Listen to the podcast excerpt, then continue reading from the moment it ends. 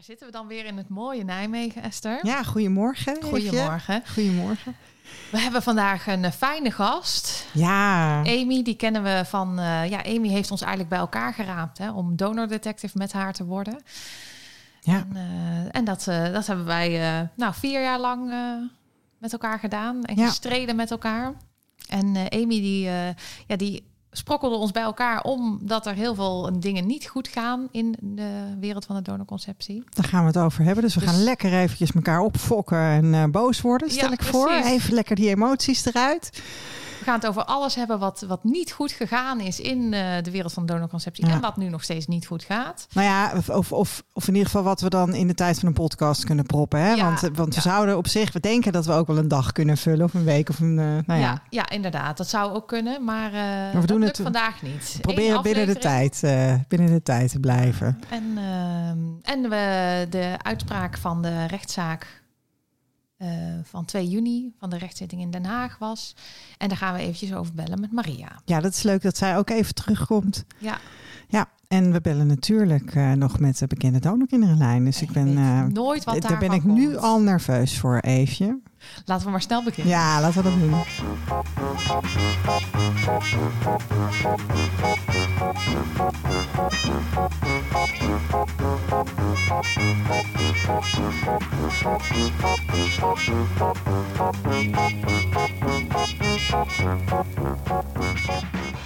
We zitten bij elkaar voor de negende kwak alweer, eh, Esther. En we hebben Amy te gast. Amy is voor ons een heel beroemd eh, donorkind. Maar Ja. ze zit niet achter de bekende donorkinderenlijn. Zeker niet. Zit gewoon hier aan tafel. Amy, ehm, ja, wij kennen jou heel goed. Ja. Ehm, nou, misschien is dat ook leuk om te vertellen, want wij hebben samen met elkaar in 2017 sticht, eh, de stichting Donor Detectives opgericht. Zeker, ja. Ja. Heb Ehm, jullie eh, gecast toen. Kijk, Inderdaad, jij hebt ons allemaal bij elkaar gesnoord. en eh, nou, Ja. dat, eh, dat hebben we hartstikke, hartstikke veel mee bereikt. Dus dat was sowieso mooi. ik had het de afgelopen week heel vaak in mijn eh, herinneringen op Facebook. Omdat het dus precies vier jaar geleden was dat we die stichting oprichten. Nou, dat jullie met z'n tweeën bij de notaris. eh, Ja. Ja, die kwamen Ehm, veel voorbij. Overal champagne er kwam heel veel, ja, serieus. en ook Dat was wel Eh, een gemene deler. Ja. Ja, en dat we eh, ook overal, weet je, dat in de kleedkamer bij Humberto, eh, Ja. dat, we, dat we daar eh, brandpunt keken, waar Ja. we in zaten. Het was echt een mediastorm, waar we toen eh, Enorm, spijkers ja. met koppen. ja. Ja, hele zeker als je er leuke, nu, eh, gekke- terugkijkt, dan denk je echt, jeetje joh, wat, eh, Wat hebben we werk. meegemaakt in die tijd? ja. Wat een werk ook nog. Ja, Ja. en wij waren toen ook ergens onderweg naartoe. En toen, toen, belde, toen hadden we een bericht van het ministerie. Toen, zijn we, toen, Mhm. toen konden we Edith Schippers bellen. Het was echt, eh was echt Ja, dat ging goed. Zij Ja. had op tv opgeroepen om, eh, voor donoren om zich eh, te melden. En, eh, en dat ze ons wel wilden helpen. Ik dacht, nou, kom maar op. Ja, ik Dus, ga, ik eh, ga aantekeningen maken. Want dit soort dingen zijn ook leuk om te delen. Ja, Ja, dat mensen die het, eh, die het interesseert, dat die even brandpunt terug kunnen kijken. Of inderdaad dat filmpje van Schippers kunnen zien. Ja. Ja. Dus we gaan de show notes keurig bijhouden deze week. Ja. En die vind je dan weer op uh, dekwakwaakt.nl. Yes, yes. Hey Amy, wie is je vader, wie is je moeder? Vertel. Eh, mijn moeder is Elise en die eh, heeft gebruik gemaakt van een anonieme donor. En die eh, is voor mij niet meer anoniem, maar nog niet in the open. Dus namen, ja, doen we nog maar even niet. We noemen hem W. Oké. En ja, die ken Prima, ik sinds W. een paar jaar. En natuurlijk mijn zusje en, en ook een broertje inmiddels. Dus ja, de jouw familie groeit. Familie is uitgebreid. Ja, Want jij was met je, als, als enig kind van je moeder ben je opgegroeid. zeker. Ja. ja. Nooit opgegroeid met eh, broers of zussen. Nou, en Amy, heb jij natuurlijk niet voor niks eh, de Donor Detectives opgericht. Want eh, er was, eh, was wat werk aan de winkel. Hè? Zeker. Ook eh, ehm, deze aflevering gaat over alle misstanden rondom donorconceptie. Tenminste, nou alle. Ik weet niet of we Daar alle... komen we niet aan toe. daaraan Ik weet niet hoe lang jullie hebben. Nou, en we Ja. weten, er komen nog steeds lijken uit de kast natuurlijk. Hè? Ja, dus eh, we kunnen nog niet alles bespreken. Maar we hebben dus eigenlijk twee dingen die we heel graag met jou willen bespreken. We willen heel graag jouw persoonlijke zoektocht eh, bespreken. Want jij was Mhm. heel bijzonder. Want jij was het eerste Europese donorkind wat op onze manier, hè, nu onze Ja. manier, eh, haar donorvader vond. Ja. Eh, maar wij hebben bedacht dat we daar wel een mooie bonusaflevering van kunnen maken met jou. En dat we nu dus eerst eens gaan praten met elkaar over welke misstanden waren er eigenlijk. Waarom, waarom, was het nodig om die stichting op te richten? En Ja. waarom, waarom zijn wij soms zo boos. Waarom Ja. zijn sommige donorkinderen zo boos? Nou, dat weet ik wel. Ja. dat weten wij dat jij dat weet. Ja. Daarom hebben wij jou uitgenodigd.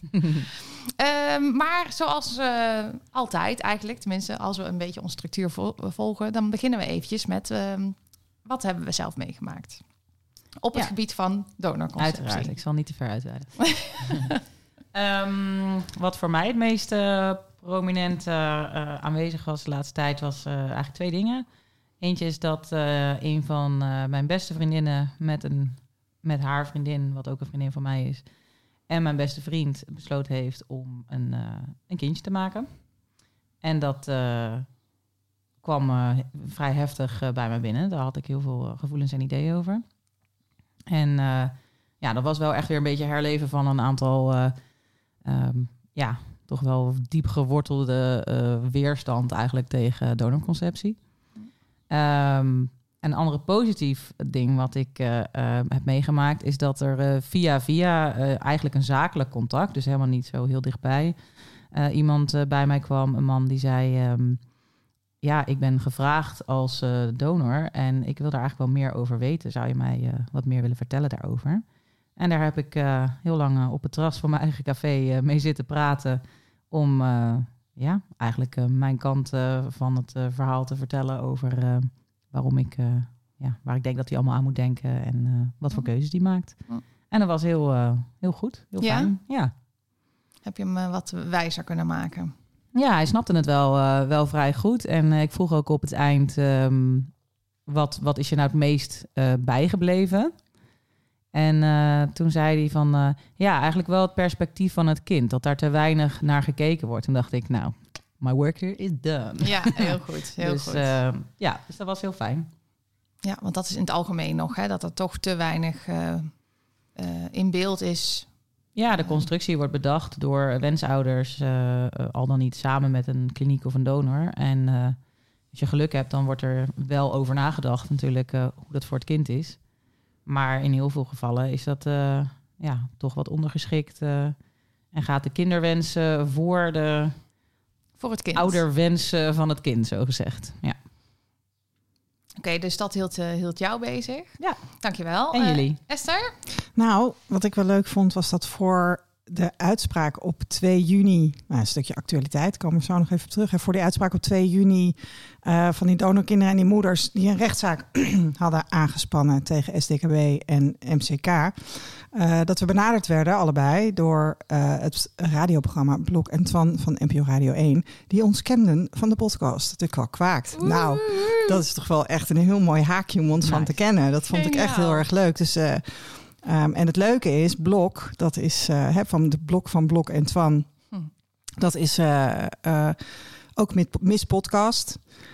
Dus dan, nou ja, we hebben ook contact gehad met Mr. Podcast natuurlijk. Hè. Gijs Groenteman zijn we bij het gast geweest. En ehm, we gaan komende maandag in de uitzending bij Blok en Twan komen. En Cool. ehm, ja, dat is echt hartstikke leuk. Het is op NPO Radio 1, smiddags. Eh nou, we zullen, we zullen de link Ja. daar naartoe zullen we ook natuurlijk de volgende keer delen. En ons Delen avontuur ook. Ja, ja, ja, en ik ben, ik ben ook eens een keer met, eh, met Monique, ook een van de donor detectives, een hele nacht op de radio geweest. Dat, was ook ja. dat echt. was gaaf. Ja. Ja. jongen, dat was ook in die week dat we dus Donor Detectives eh, lanceerden. En dat we echt van twee tot vier of zo in een radioprogramma, s'nachts ook NPO Radio 1 volgens mij. Ehm, nou ja, op de radio waren en ons verhaal mochten vertellen. En mochten vertellen waarom, het, eh, ja, ja, dat was heel leuk toen. waarom, het, waarom we belangrijk werk deden, zeg maar. Ja. Nou, ik- en ik vind het ook mooi inderdaad als je terugkijkt naar toen en nu. Hè. We, eh, we hadden wel een mediastorm, we mochten overal komen. Maar de reacties op, op wat we toen deden waren best wel eh, pittig soms. Hè. Zeker. kregen niet veel begrip. En ik vind als je nu merkt wat er nu op, op media... ehm, ja, als we in de media zijn met het Veel meer verhaal, begrip. Ja. Veel meer begrip. En, Ja. en mensen, ik, eh, de hele tijd, eh, er was de, deze week ook dat artikel in de Volkskrant van wat, eh, wat voor redenen zou die eh, Ja, ja. donor dan kunnen hebben hè, om anoniem te mogen blijven. Naar aanleiding van die rechtszaak. Ehm, En toen stond er, werd er dus de hele tijd gesproken over... ja, maar het, voor, het is voor die kinderen ook heel belangrijk... om te weten wie, waar ze van afstammen, wie hun vader is. Ja. En dat was in onze tijd nog helemaal Nee. niet. Nee, dus echt eh, niet, hoor. toen wij hiermee Nee. begonnen... Je Dus moest het woord vader moest je niet proberen. Nee. Dan kreeg je echt de wind van voren. het is niet je vader, het is je Nee. donor. Nou, dan zaten we ook in Den Haag aan tafel met alle, alle stakeholders, zeg maar, waaronder ook de klinieken. En, Mm. nou, en dan echt over, ook over het benaderen van donoren en zo. Het is allemaal woe, weet Ja. je. En dat die mensen dan anoniem waren. En inmiddels realiseer ik me dus dat er geen enkele wettelijke basis is geweest voor die anonimiteit. Weet je, dat er wordt Nee, gezegd dat klopt. mijn vader, dat ik nergens recht heb omdat ik voor 2004 ben gemaakt. En er was gewoon niks geregeld. Er is, dat is helemaal niet, niet, niet, niet een wettig iets. Er is hoe er gewerkt werd, maar eh, dat dat is een vast. dokter geweest die dat bedacht heeft. En, eh, en, en, en, en dan zo'n donor. En eh, mijn moeder die dachten dat het een goed idee was. Maar Ja. er is geen wetgever bij, bij betrokken geweest. Nee. En dat vond ik ook lastig in dat stuk in de Volkskrant. Ja. Want daar komt dan een bestuurslid van SDKB aan het woord. En dat zijn artsen. En dan Mm. is er fucking weer een arts. Die gaat vertellen. Ja, ik word al een heel klein beetje boos. Dat kun je misschien horen. Maar dan is er dus weer. Er is, dan is er dus weer een arts die iets mag zeggen over de familierelaties. En dat, vind, dat is toch zo verschrikkelijk Ja, heel bespottelijk. ja, heel krom. Wat heeft een klinisch embryoloog daar nou mee te maken? Laten we Ja. wel wezen. Die gaat het toch niet over? Nou goed, dat is even een voorproefje misschien. eh. Ja, inderdaad. Ja, het, is de, het is de boze donorkinderen aflevering. Dus Ja, ja, we laten nu, ons nu mag gaan. het. Nu mag het. Normaal liever niet, maar nu is het goed. Het is misschien ook een goed moment voor mensen die eh, er niet aan toe zijn om boze donorkinderen te horen. Eh, dan kan je nu uitschakelen. Ja, dan zou ik gewoon naar de bonusaflevering met Amy gaan. Die is hartstikke gezellig. Ja. Had je nog meer meegemaakt, Esther? Ehm, nee, dat, dit, was, dit was eigenlijk wel het hoogtepunt van de week. Ja. Oh, ja. oh, ik vind het een beetje spannend, want ik, ik wilde ook wel vertellen wat ik heb meegemaakt. Maar het is ook heel persoonlijk. En eh, nou, dat doen wij natuurlijk hier met elkaar. Eh, en dat wil ik ook, want dat vind ik juist belangrijk dat donorkinderen ook horen van hé, hey, er zijn andere donorkinderen die zich uitspreken. Dus je mag je uitspreken, je hoeft je Ja, nergens voor te belangrijk. schamen en je hoeft je niet eh, te verstoppen en je hoeft niet te zwijgen. Maar er werd mij dus deze week toch eh, gevraagd eh, om eh, over bepaalde dingen niet te praten. Ik heb het hier wel eens over familie. die dan dingen doen die met donorconceptie te maken hebben. En daar heb ik dan weer een mening over. Ehm, en, en daar is mij dan gevraagd om daar niet meer over te praten door familie. En nou, dat, ja, dat vind ik echt heel lastig. Ik heb er ook echt wel een beetje... Ja, soms zeggen mensen... Het is een beetje standaard uitdrukking van... heb ik echt buikpijn van? Maar ik krijg het altijd in mijn rug. Dus ik heb daar echt rugpijn van. En Ja. eh, ik vind dat gewoon heel lastig. En aan de ene kant snap ik dus wel van... Ik snap, ik voel zelf ook het ongemak, weet je wel? Want je praat Mhm. toch over iets... en andere mensen vinden dat niet leuk dat je dat zegt. Maar ik vind het toch nog steeds lastig dat ik denk... oh ja, hier aan deze tafel zitten de mensen die opkomen... voor de rechten van donorkinderen. Ehm, en, en die, moeten dan, die worden dan gevraagd hun mond te houden... omdat het ongemakkelijk is. Ja, dat gaat niet goed samen. hè? Nee. Nee. Dus, eh, nou, dus ik heb daar wel veel last van, dus dat wou ik toch eventjes delen. Maar Ja. ik vind ook, Ja. ja. ik vind ook best wel, eh, ja, het is toch een hele moeilijke situatie. Want je wil, Nou, maar ik, ik, ik begrijp wel even dat je dat, eh, dat, je dat lastig vindt. Ehm, Ja. Ik, ik heb zelf wel eens gehad dat iemand die mij heel nastaat mij op een gegeven moment aansprak en zei van ja, maar wat jij doet, dat is echt heel erg hè, voor wensouders. Dat is echt, ik, eh, dat is echt, Mm. dat, wat, en dat ik ook bij mezelf dacht van. Weet je, ja, ik, ik, ik, ik, ik, ik begrijp, ik denk dat ik, eh, ik heb het niet zelf doorleefd, maar ik zie het wel in mijn omgeving. Ik heb een moeder die een Ja. hele grote kinderwens had.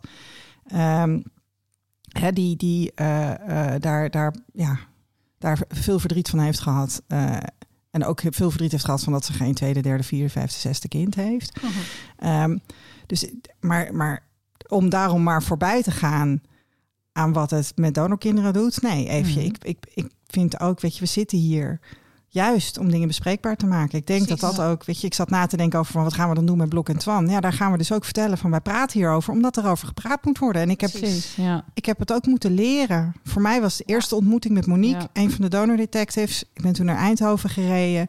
Ik heb met haar gepraat en zij zei allemaal dingen die ik in mijn buik voelde, maar waar ik geen woorden voor had. En dat heeft mij zo geholpen om zeg maar de eerste stap Echt, te zetten om het te gaan bespreken, om aan te geven dat ik, dat ik het er moeilijk mee had. Ja. Of, of waar het dan, waar, de, waar, waar dan de pijn of de boosheid of, of, of ja, waar dat zat. ja, wat je net zei, daar heb je eigenlijk ook alweer een misstand te pakken. Is dat er dus wordt gedaan dat als wij hierover praten, dat we dan een soort van tegen wensouders zijn. Maar dat zijn we niet. We zijn voor het kind. ja, heel mooi gezegd. En- Zeker waar. En je, je raakt elke keer weer in zo'n soort discussie dat je dan of eh, ehm, eh, tegen gay koppels zou zijn, of Ja. tegen wensouders Ja. zou zijn, of eh, hè, mogen die dan geen kind? Of, en daar gaat het niet om. Het gaat erom dat wij vinden dat het recht gedaan moet worden aan het kind. Ja. Ja. Maar daar zit inderdaad ook wel een spanningsveld. Hè? Want je merkt dat op het moment dat wij ons uitspreken, dat we ook met de donor detectives hebben gehad, dat van die rechtsextreme groepen uit Amerika ons wel willen sponsoren Mhm. om ons naar de VN te sturen. Dat we dan gingen kijken en dachten, hmm,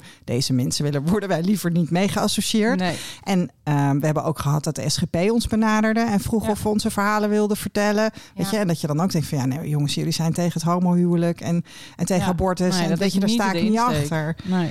Ehm, en ja, dus dat, dat en, en, en, en hetzelfde eigenlijk. Er zit ook een spanningsveld met, met, met eh, equal rights voor inderdaad LHB. TI, Dank je. XIZ. Nee, goed hè, voor mensen die van nature Ja. misschien samen geen kindjes kunnen krijgen, eh, maar dat toch heel graag willen. Eh, daar, Mhm. zit, daar zit inderdaad wel een spanningsveld. Zeker. Ja. En, en ik vind ook dat wij niet verantwoordelijk zijn voor de oplossing. Nee, zeker niet. Nee. En, en ook daar is het, wij zijn voor de rechten van het kind. En niet Ja. tegen de rechten van... Nee, precies. En daar moet je dus gewoon over kunnen praten. ehm, ondanks dat dat... eh, want dat gaat ongemakkelijke situaties opleveren. Dat is Ja. natuurlijk zo. En ik voel het zelf ook. En ik vind het zelf ook niet leuk. Ehm, ik zou het zelf liever allemaal helemaal niet eh, op deze manier hoeven doen. Mhm. Maar ik heb toch het gevoel dat het wel echt nodig is. En daarom dacht ik ook vandaag, dacht ik, ja, ga ik dit nou zeggen of niet? Maar ik dacht, ja, dit is juist waar het over gaat. Donorkinderen maken natuurlijk heel vaak mee dat hun de mond gesnoerd wordt. Ja, zeker. En, eh, en ja, dat willen wij juist uitdragen, dat dat niet de bedoeling is. Dus ja, ja, goed dat je het toch benoemd hebt. in dit geval moet de kwak ook kwaken. Ja. Ja. Nou, ik vind, het, ik vind het dapper van je. En ik begrijp ook dat dat, dat, dat, eh, ja, dat dat op je rug slaat. Dat dat wat met je doet. Ja, Hey, het, het triggert mij wel eventjes, want we hadden het net over Blok en Twan. ja. Ehm, maar nog heel eventjes daarover dan. Eh, want Misha Blok is donorkind, of, eh, niet donorkind, sorry. Misha Blok is geadopteerd Ja. uit Korea. En ik heb op de weg hier naartoe heb ik een eh, radiodocumentaire van haar geluisterd. Die heet Meneer Park. Die zullen we ook even in de show notes zetten. Een linkje daar naartoe.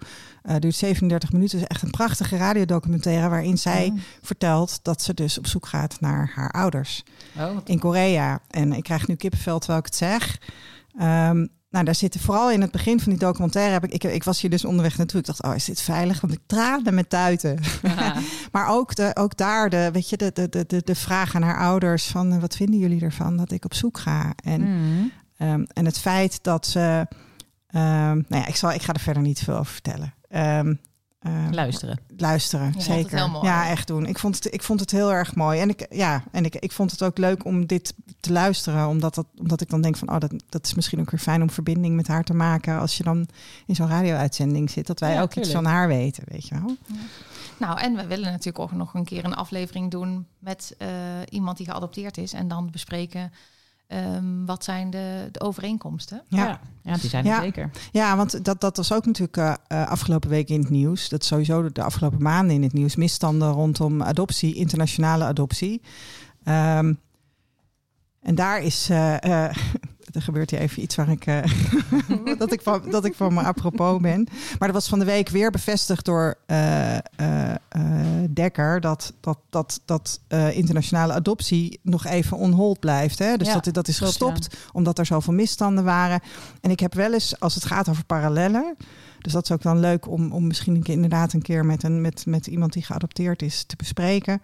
Ehm, ik heb zelf wel eens het idee van, oh, als je dan die stukken over geadopteerden leest, ja, dat over twintig jaar schrijven we dat over donorconceptie. Ja, Weet je, zeker. en misschien, ik, ik Ja. hoop eigenlijk eerder, maar, maar dat voelt wel. eh, eh, het is eigenlijk zo dat op het moment dat er dus mensen met een, met een hele grote kinderwens zijn, dan zijn er ook altijd mensen met snode bedoelingen, lees, veel geld verdienen, die daar Mhm. gewoon misbruik van gaan maken. En Ja. dat is natuurlijk ook gebeurd met, eh, Met adoptie. Ja. met adoptie en ook met, met, met donorkindertjes. En dat gebeurt ook nog steeds met van die eh, donoren die eh, eindeloos doneren en zo.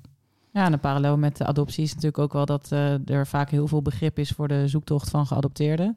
En dat wij daar echt wel voor, voor hebben moeten vechten. Dat, eh, Ja, dat je denkt van ja, maar tuurlijk, er zijn verschillen, maar in de basis doe je hetzelfde. Je zoekt je biologische ouders. ja. Waarom is het dan zo moeilijk te begrijpen dat een donorkind dat ook wil? Ja dat, dat snap ik dus inderdaad helemaal niet. Nee, Ja, het, zal er iets mee te maken hebben, denk ik, dat, dat het geadopteerde kind was al een kind toen het werd weggegeven. Ik denk dat het daar iets mee te maken heeft. Maar dat verschil, ja, dat slaat natuurlijk verder nergens op.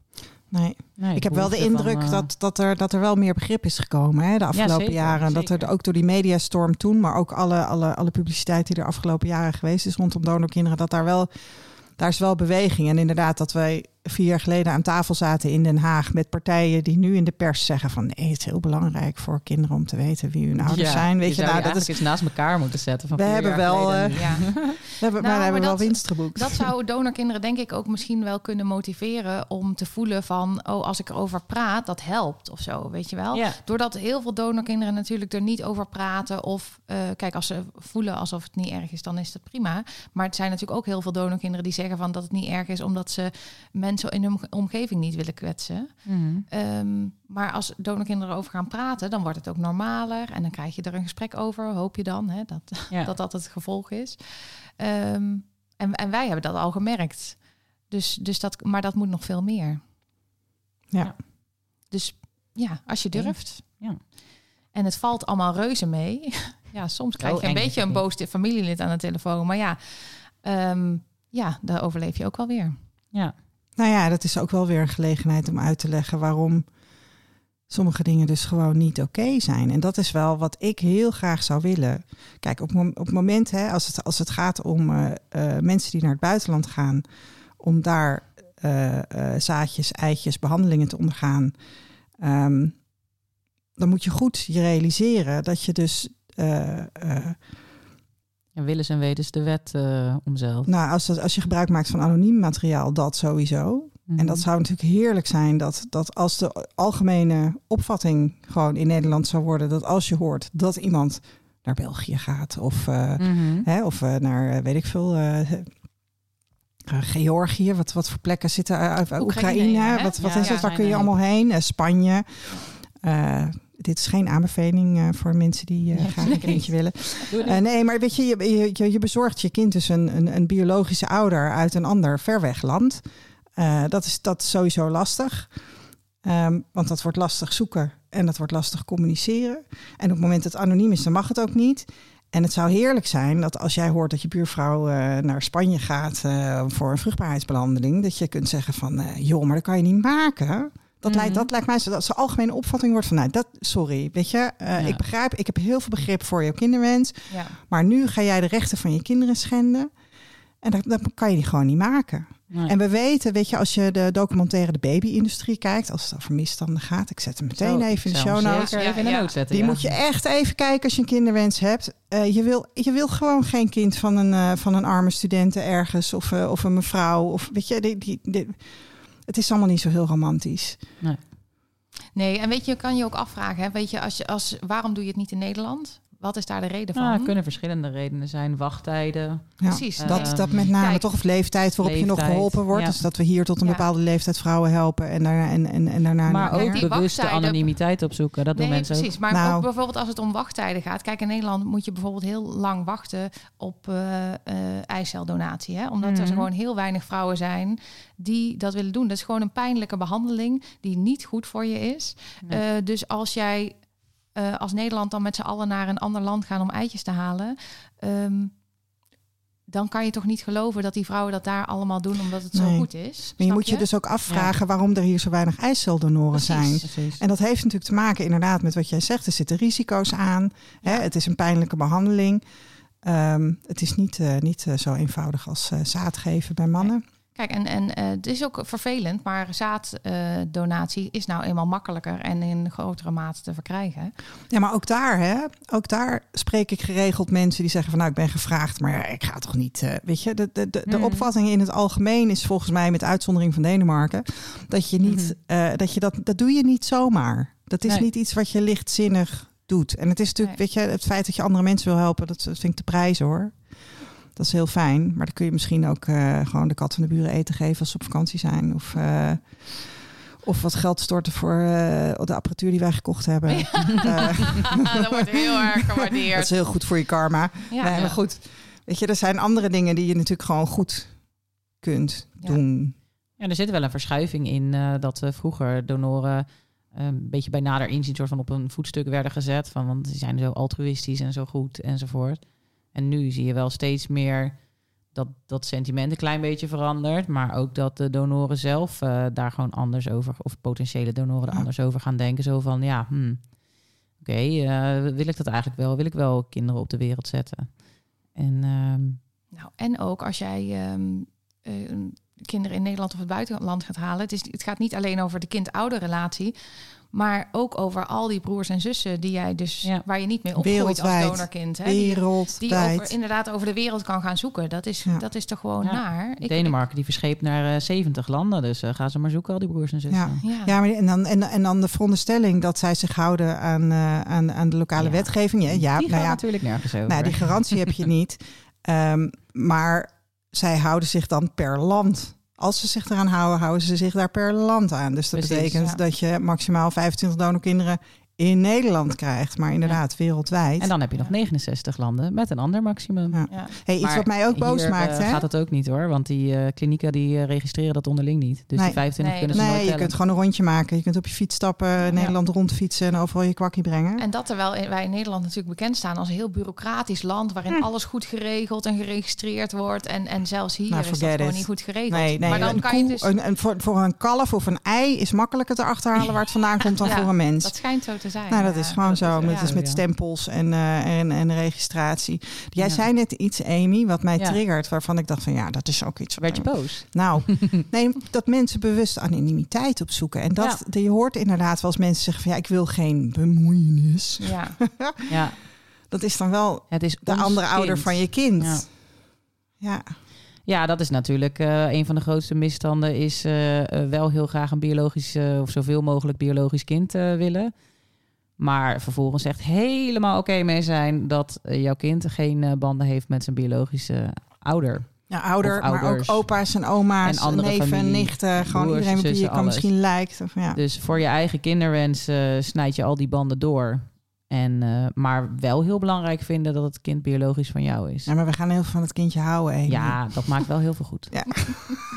Niet alles, maar wel heel veel. Nee, liefde, nee, serieus, liefde maakt, liefde maakt alles goed. Ja. We zijn ook een keer op zo'n ehm, ronde tafel geweest, eh, georganiseerd Oh, door de overheid. Ja. En daar, daar, daar, daar had je ook een bord en daar mocht je dan ideeën op hangen. En toen, nou ja, dan had ik dan vast misschien een beetje een extreem idee daar in die omgeving opgeplakt. Ging over meer ouderschap. gingen toch? mensen gingen ja het ging onder andere over meer ouderschap Ehm, maar ook dat ik had dus een idee op ging iemand van nee hoor nee liefde is genoeg weet je wel nee liefde is niet genoeg Ja. jawel nou ja het op Oh, zo'n ja. bord Ja, ik, ik ja, heb die ja. mensen niet gezien maar ik was graag met ze in gesprek was een hele post-it eh, discussie. Zo, ja, was Ja, en wat ik eh, ook altijd jammer vind, is dat als mensen er dan bij gaan halen van ja, maar ik ken ook heel veel ouders eh, en die hebben dan een kindje gekregen en zijn daarna een vechtscheiding. En ja, dat is voor dat kind ook niet fijn. En dan ja, denk nee, ik, er wordt altijd ander Ja. leed Ja. bijgehaald Ja. om Ja. te vergoeilijken dat het leed is. Dat gaat maakt het altijd niet een over. hele aparte. ja. Terwijl dat natuurlijk echt helemaal niks zegt. Wat ik ook vind is dat er. Dat, wat heel irritant is, dat mensen zeggen dat je. eh, dat had ik bijvoorbeeld toen ik bij Spoorloos was geweest Mhm. eh, in 2016. Ehm, toen, toen, toen kreeg ik reacties via Facebook van onbekende mensen die zeiden dat ik dankbaar moest zijn dat ik er was. Oh, en dat, eh, nou en dat ik toch twee lieve ouders had. En eh, dat ik echt dacht, what the fuck, wie ben jij? Weet je. Ken je mijn ouders? En wat weet je ervan? En wat, en, en wat bezielt mensen? Dat is ook iets van de reis die wij maken. Wat bezielt mensen om andere volwassenen te vertellen wat ze wel of niet mogen voelen? Koek, koek. Ja, Echt serieus, hè? Ja. Dat mensen gewoon zeggen van dat jij gewoon, je mag je gewoon niet zo druk maken. Want, want jouw ouders Ja. wilden jou heel graag. Jij was, Amy, jij was heel erg was zo gewenst. Niet door mijn vader, maar ik was zo gewenst. Ja. Ja. Ja. Ja. En dat is het ook nog inderdaad. Hè? Wij zijn toch de weggegeven kinderen. En dan moet je Ja. dankbaar zijn dat je gewenst was. Nee, ik ben weggegeven. Ja. Ik weet Precies. Niet, eh, Ja, maar dat Ja. weggegeven, ik denk dat dat voor heel veel mensen ingewikkeld is en moeilijk te begrijpen. Als je niet in deze situatie zit. Dat maar dat, daarom eh, zeg ik het nog even. Ja. Heel goed. Ja, maar kun je het, kun je, Ja. maar- maar zou, je, zou je daar iets meer over kunnen zeggen? Nog? Zou- Kun, je, kun, je, kun je uitleggen waarom dat voor jou zo Ja, natuurlijk. voelt? Kijk, mijn vader eh, die vond het dus niet zo belangrijk om te weten dat ik in goede omstandigheden zou opgroeien. Want die heeft gewoon eh, mij wel als, als zaadje. Maar ja, je, eh, die wist ook, die had ook biologie, eh, biologie gehad op school. Die wist ook dat zaadjes kinderen worden. Eh, en dat maakte hem dus niet uit. En niet alleen voor mij, maar ook voor zijn andere gedoneerde kinderen.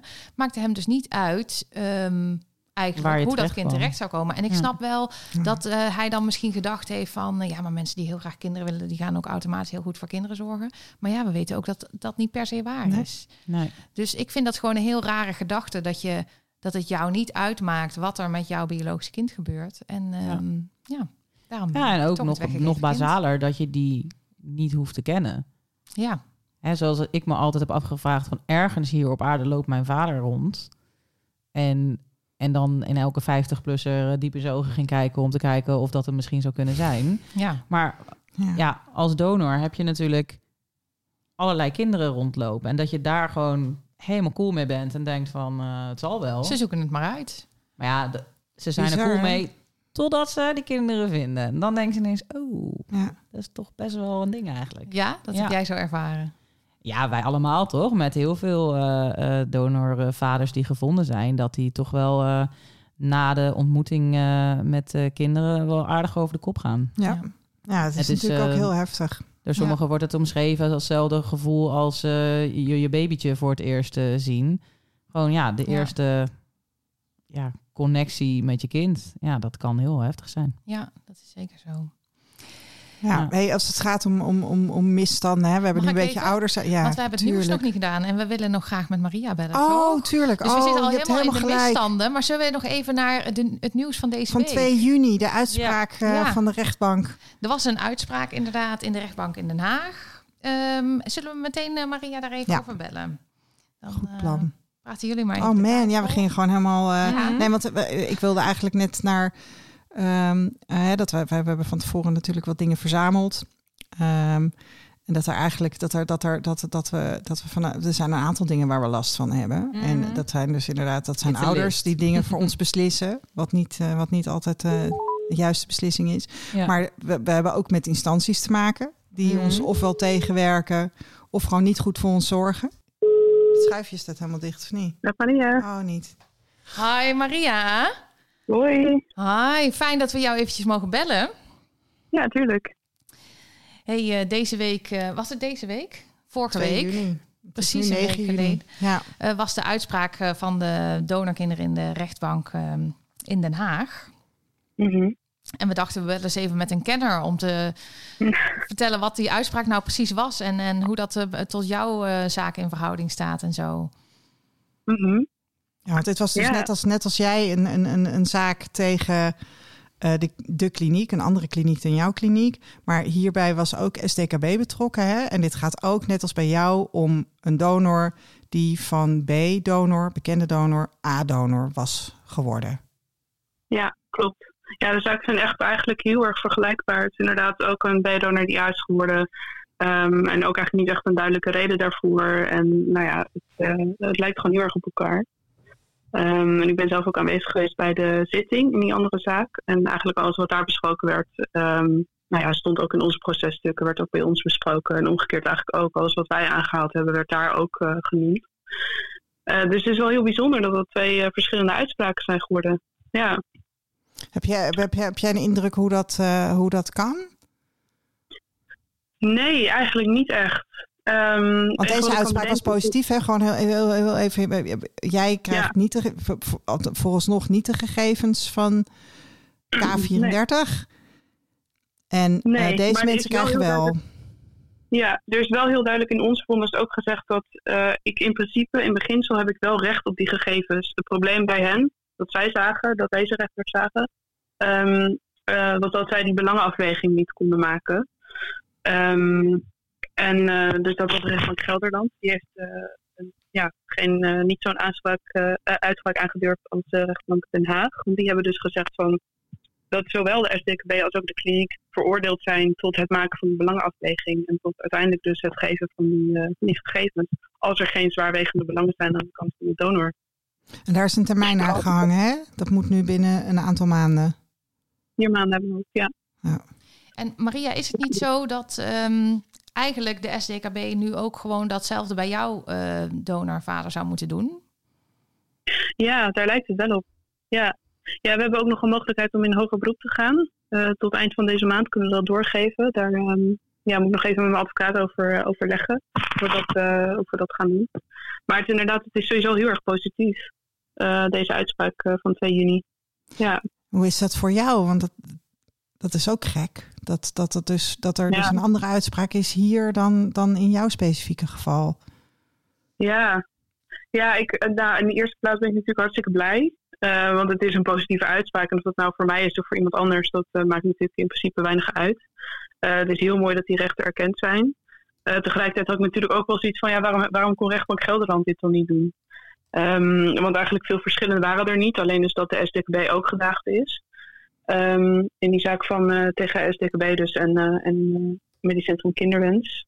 Um, alleen in deze uitspraak is ook MCK wordt veroordeeld tot het maken van die belangafweging. Dus rechtbank Gelderland had eigenlijk in principe precies hetzelfde kunnen doen ja. waar Rijnstaat. En dat niet gebeurt. Dus dat is wel ontzettend zuur. Ja, ondanks dat die, um, dat die donor dus geen partij is, krijgen ze nu wel de opdracht om die afweging te maken. Ja. Hey, er, was een, er was een interessant stuk hè, in de Volkskrant over die afweging, waarin eigenlijk stond van joh, er, er zijn bijna geen redenen te bedenken om die gegevens nee. niet te verstrekken. Hè? Ja, klopt. Ja, er is in um, januari 2020 geloof ik um, een bijeenkomst geweest, ook georganiseerd uh, door het ministerie van VWS, door CWG, wat dan weer over de SDKB gaat. Um, en daarin werd dus ook gebrainstormd met allerlei verschillende, allerlei verschillende groepen. Dus ik was daar namens Stichting Donorkind en um, uh, waren ook uh, fertiliteitsartsen bij. En uh, de SDKB zelf was dus vertegenwoordigd. FIOM was erbij, IGJ was erbij. waren allemaal verschillende partijen die er zijn, dus weer, er zijn de artsen weer bij dan, hè, Maria? Ja. Dus dan gaan de, de, artsen gaan even brainstormen over ja. wanneer wij gegevens mogen of niet. Ja, maar wat ik wel bijzonder daaraan vond, is dat iedereen tot dezelfde conclusie was. Namelijk, er zijn eigenlijk geen zwaarwegende belangen um, uh, te bedenken. Dat vond ik wel heel bijzonder, dat iedereen eigenlijk unaniem tot, tot dat standpunt kwam. Eigenlijk het enige wat we konden bedenken is een hele, hele gekke situatie waarin een van beiden echt levensgevaar loopt op het moment dat die gegevens verstrekt worden. Maar ja, in welke situatie heb je dat nou? Die zijn er eigenlijk niet. Nee. Dus dat vond ik wel heel positief dat dat toen eigenlijk er, uh, er al uitkwam. Ja, dat klinkt heel goed. Dat is fijn. Ja. Dat is ook een goed vooruitzicht. Hè? Ook, ook op het moment dat de belangenafweging voor jou gemaakt gaat worden. Ja, ja zeker. Ja, spannend want, uh, toch even wat... Uh, sorry. Ja, zowel bij mij als bij uh, die andere donor, waar dus die andere rechtszaak over ging, zijn er eigenlijk, weten we niet de reden waarom zij anoniem zijn geworden geen duidelijke reden. Nee, precies. Maar dus, dat gaan we natuurlijk, uh, daar gaan we achter komen, denk ik, hè? Ja. Dus, ja, dus, ik ben heel benieuwd hoe ja. dat gaat lopen. Hou je ons een beetje op de hoogte? Ja, tuurlijk. Oh, ja. Top. Nou, dan, ja, dan over, ja, over een maand of vier moet het um, de SDKB dat hebben geëvalueerd met die andere donor, hè? Mm -hmm. En eventueel ga Ja. jij nog in hoger beroep. Dus, dus we blijven gewoon graag in contact. En, uh, en bel af en toe eventjes in bij de podcast, zodat we op de hoogte blijven. Ja, zal ik doen. hey, dankjewel. Dankjewel Maria Ja, en tot gauw. Ja, tot gauw. Doeg. Nou, dat was heel fijn, hè? Ja, Om te horen. Ja, Goed nieuws, zeker. maar voor Maria inderdaad eventjes heel Zuur. zuur. Maar uiteindelijk is dit ook ten goede van haar natuurlijk. Het is ook weer echt uh, lange adem. Ook ja, precies. Maar zij is een dappere strijder. nou dat is, dat is echt jongen, dat, dat er dus mensen moeten zijn die dit doen hè? Om, Mm. om, om recht te halen. Niet alleen voor zichzelf, maar gewoon voor een hele groep. Het is Ja. verschrikkelijk dat het nodig is. En ik vind het echt zo dapper van al die betrokkenen die dit gewoon doen. Ja, zeker. Ja. Ehm, Ik zou wel willen terugkomen op een, eh, iets wat we net hebben gezegd, als mag. ja, dat mag. Ehm, want eh Esther, jij zei het al een aantal keer dat, eh, dat het toch zo bizar is dat we steeds door andere mensen eh, verteld krijgen wat we moeten voelen en zo, wat we Ja. wel vooral niet mogen voelen.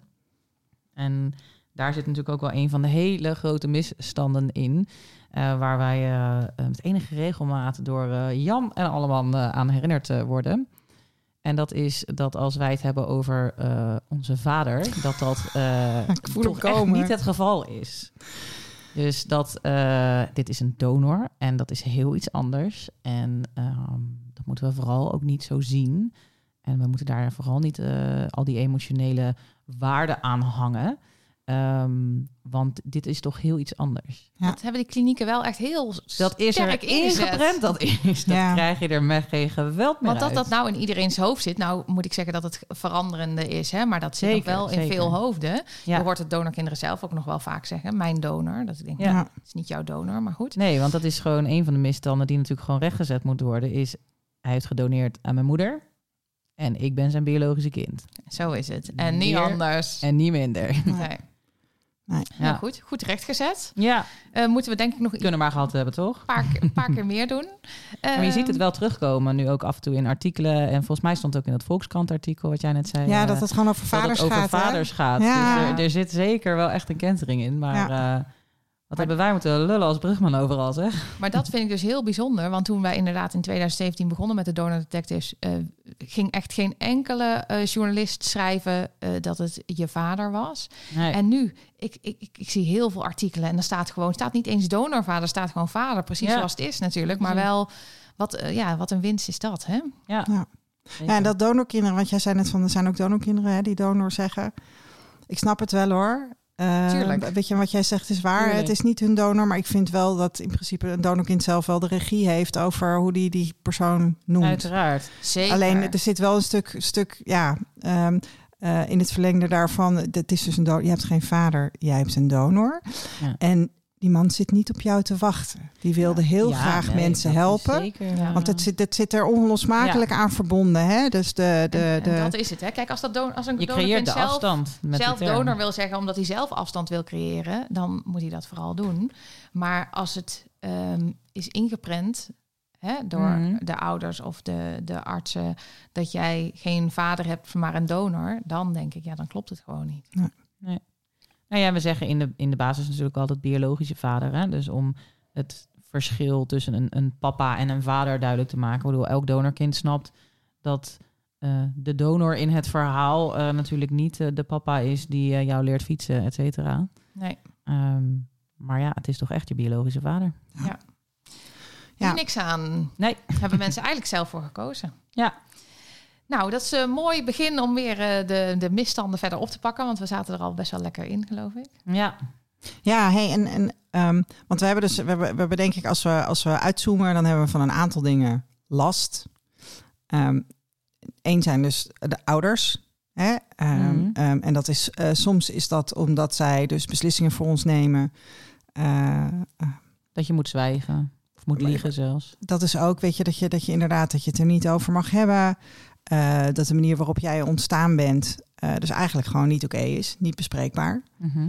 Ehm, maar we hebben ook te maken met instanties. Hè? En er zijn ook zo gesubsidieerde instanties die in het leven geroepen zijn om voor ons te zorgen en, en goed voor ons te zijn. En de, recht, en, en de rechten van donorkinderen recht te doen, als het ware.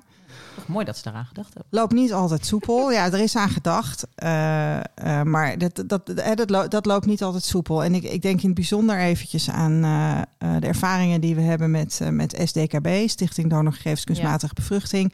Te bereiken via www.donorgegevens.nl. De plek waar ieder donorkind gemaakt na 2004 terecht kan om gegevens op te vragen hè, over zij- eh, zijn of haar donorvader. Ehm, die instantie die is, die, die is op enig moment opgezet. Nou, er zijn ook wel wat, eh, wat hiccups geweest, zeg maar, voordat het Mhm. echt lekker liep. Ehm Amy, jij hebt daar ook ervaring mee met, eh, met dat je een aanvraag deed Ja. en dan krijg je een reactie. Ja, ik ben natuurlijk een beetje een pitbull. Dus dan heb je aan mij echt de verkeerde als je me brieven gaat sturen met de informatie die niet klopt. Ehm, ik kreeg... eh, eigenlijk deed ik eh, die aanvraag tegen, ja, een beetje tegen beter weten in. Want ik wist al van de kliniek dat, eh, ehm, dat mijn donorvader anoniem was. En dus ik wist dat in zekere zin al. En een donorpaspoort had ik al gekregen via de kliniek. Dus voor mij was de aanmelding bij SDKB eigenlijk meer een formaliteit. Dat ik denk, nou, eh, mochten er ooit nog statistieken uitrollen hoeveel donorkinderen op zoek zijn, laat mij dan Ja, geregistreerd staan. Ja, ja dat vinkje. Ja. Precies. En toen kreeg ik de brief en daar stond in dat ehm, mijn, eh, nou, stond waarschijnlijk de donor of iets, maar in ieder geval dat hij had aangegeven eh, anoniem te willen blijven.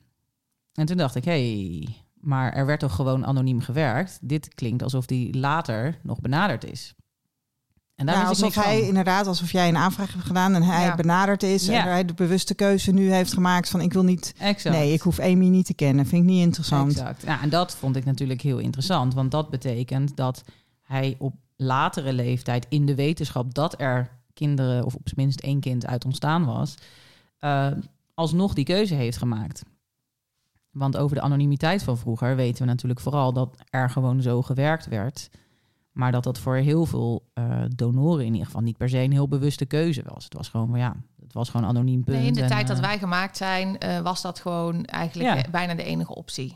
Ja, en daar werd ook verder niet heel veel reuring aan gegeven. Het was Nee. gewoon wat het was en en that's it. Ja. Ehm, kun je uiteraard de keuze maken om niet te doneren. Maar ehm, het was van heel veel donoren in ieder geval niet een expliciete keuze. En als je dan zo'n brief krijgt, dan voelt het alsof dat wel een hele Ja, expliciete dat is een keuze afwijzing, dat is een keurige is officiële een afwijzing hele officiële keiharde van de afwijzing. overheid En, namens je eh, vader. Exact. En daar wilde ik meer van weten. Dus ik heb dat eh, uitgezocht.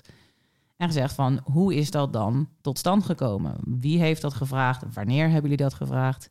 Want ik ben op mijn zestiende bij Spoorloos geweest. Ook op zoek naar mijn eh, donorvader. En toen ehm, werd mij verteld vanuit de kliniek... dat er geen contact gezocht werd met de donoren... omdat eh, je dan toch iemands leven overhoop kan halen. Hè? Als je Alleen even- daarmee al. ja, nee, ja, dat is, ik bedoel, ze weten zielig natuurlijk... hè, voor die donor. Ja, is heel Erg hè? Maar goed, Sorry. ehm, weet je, ja, ergens, ik bedoel, ik was toen 16. Hè, je je dus, eh, voorstellen hoe dat voor die man moet zijn? Hoe heftig. erg. Ja, Om geconfronteerd te worden met iets wat je bewust hebt gedaan. Dat is echt heel onaar. ja. oké. Maar goed, hè, alle cynisme ten spijt. Ehm, werd er toen bij Spoorloos gezegd dat ze dat niet gingen doen. De, don- de donor eh, Nee. benaderen. Want ik zei, van, ja, je hoeft mij zijn adres niet te geven, maar stuur hem dan een bericht namens mij. Is dat die aflevering dat, dat Dirk Bolt in het archief staat Ja, van MCK? ja, ja, en oké, dus hier liggen de gegevens Exact. van de vader van Amy. Ik zat ja, ja, dat klopt. Maar we mogen er niet in. Nee, inderdaad. Sterker nog, de arts die eh, mijn eh, moeder geïnsemineerde, stond met het dossier in zijn hand voor de camera. En dat was, daar moest ik later naar kijken.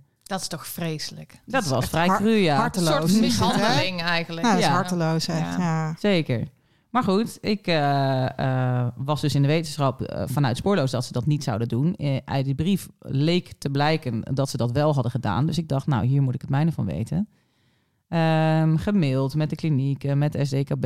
En eh, op een gegeven moment eh, ging dat ook van een administratief medewerker naar de directeur. Toen dacht ik, ik heb beet. Want dat doen ze niet zomaar. Nee. En, De ehm, directeur die ook gynaecoloog was, toch? Juist, zeker, uiteraard. En ehm, toen bleek uiteindelijk, eerst leek het erop dat alle donoren toen gevraagd is. eh, bij de wetswijziging van eh, wil je blijven doneren? Eh, zo ja, dan kan het alleen maar bekend. Ehm, maar ik dacht, dat betekent dat mijn eh, donorvader nog steeds doneerde in 2004. En ik ben van 2000, of van eh 19, eh, 2000. ik ben van je bent iets ouder, 1984. lieverd. Ja. Dus ik dacht, holy hell, dan heeft hij gewoon eh, minimaal 20 jaar gedoneerd. Eh, hoeveel broers en zussen kan ik verwachten? Nou, Ja. dat ging natuurlijk ook niet helemaal goed, die aanname. Eh, toen was het zo van, oh ja, nee, nee. nou, verder zoeken, verder zoeken. Uiteindelijk bleek, het was een vinkje... wat gewoon standaard aangezet is voor alle anonieme donoren. En die zorgde voor deze zin in de brief. ja, dus die anonieme donoren zijn helemaal nooit meer benaderd. Zijn nooit benaderd. Maar dat vinkje hebben ze alvast voor die donoren. Ja, ze zijn heel Aangeklikt. vriendelijk. Hebben ze De gewoon default- vanuit gedaan. De ja, default is, dit was een anonieme donor, dus die wil geen contact. exact. En er is nooit contact gezocht. Hey, en wa- want jij hebt... eh, Trouwens, moraal bij dit verhaal is... Ja. toen ik mijn vader uiteindelijk eh, vond... was zijn eerste reactie... Nou, als jij dat zo graag had willen weten... had die kliniek toch even kunnen bellen. Ja. Nou ja, dan bedoel, ik snap... eh, je snapt, ik zat daar met mijn 17 jaar zoektocht. Tuurlijk. Ja hoor, die hadden zeker even kunnen bellen. Ja. Dat deden ze alleen niet. Nee, maar dat is toch... Wat is jou eigenlijk voor Ja. een leed bezorgd... Hè, dat je zo lang hebt moeten zoeken... terwijl ze hadden hem even kunnen bellen. nou, Ja. je kan je best een beetje boos om worden. Want uit jouw kliniek waren de gegevens er ook nog. Hè? Want bijvoorbeeld de kliniek van Esther Mhm. en eh, mijn kliniek ook bij mij was geloof ik een water. eh water Ja, ja. eh, schade. en bij Esther eh, is het verbrand allemaal. Hè? Ja, maar dat, wist, dat wisten ze dan bij STKB niet. Bij STKB zeiden ze, wij hebben onderzoek gedaan. En uit ons onderzoek blijkt dat die kliniek, kliniek waarschijnlijk niet meer bestaat. En toen heb ik ze gebeld. Toen heb ik gezegd, joh, vertel eens, Google. Ze hadden even gegoogeld. Ja. Ja.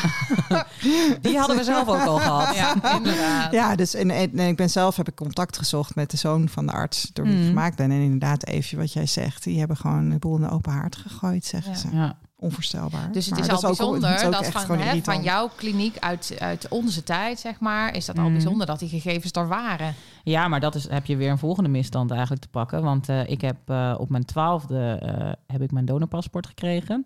Mijn moeder was altijd eh, een vervente supporter van mijn eh, zoektocht. Dus die eh, heeft me meegenomen naar de kliniek en een rondleiding gekregen. En dus mijn donorpaspoort gekregen.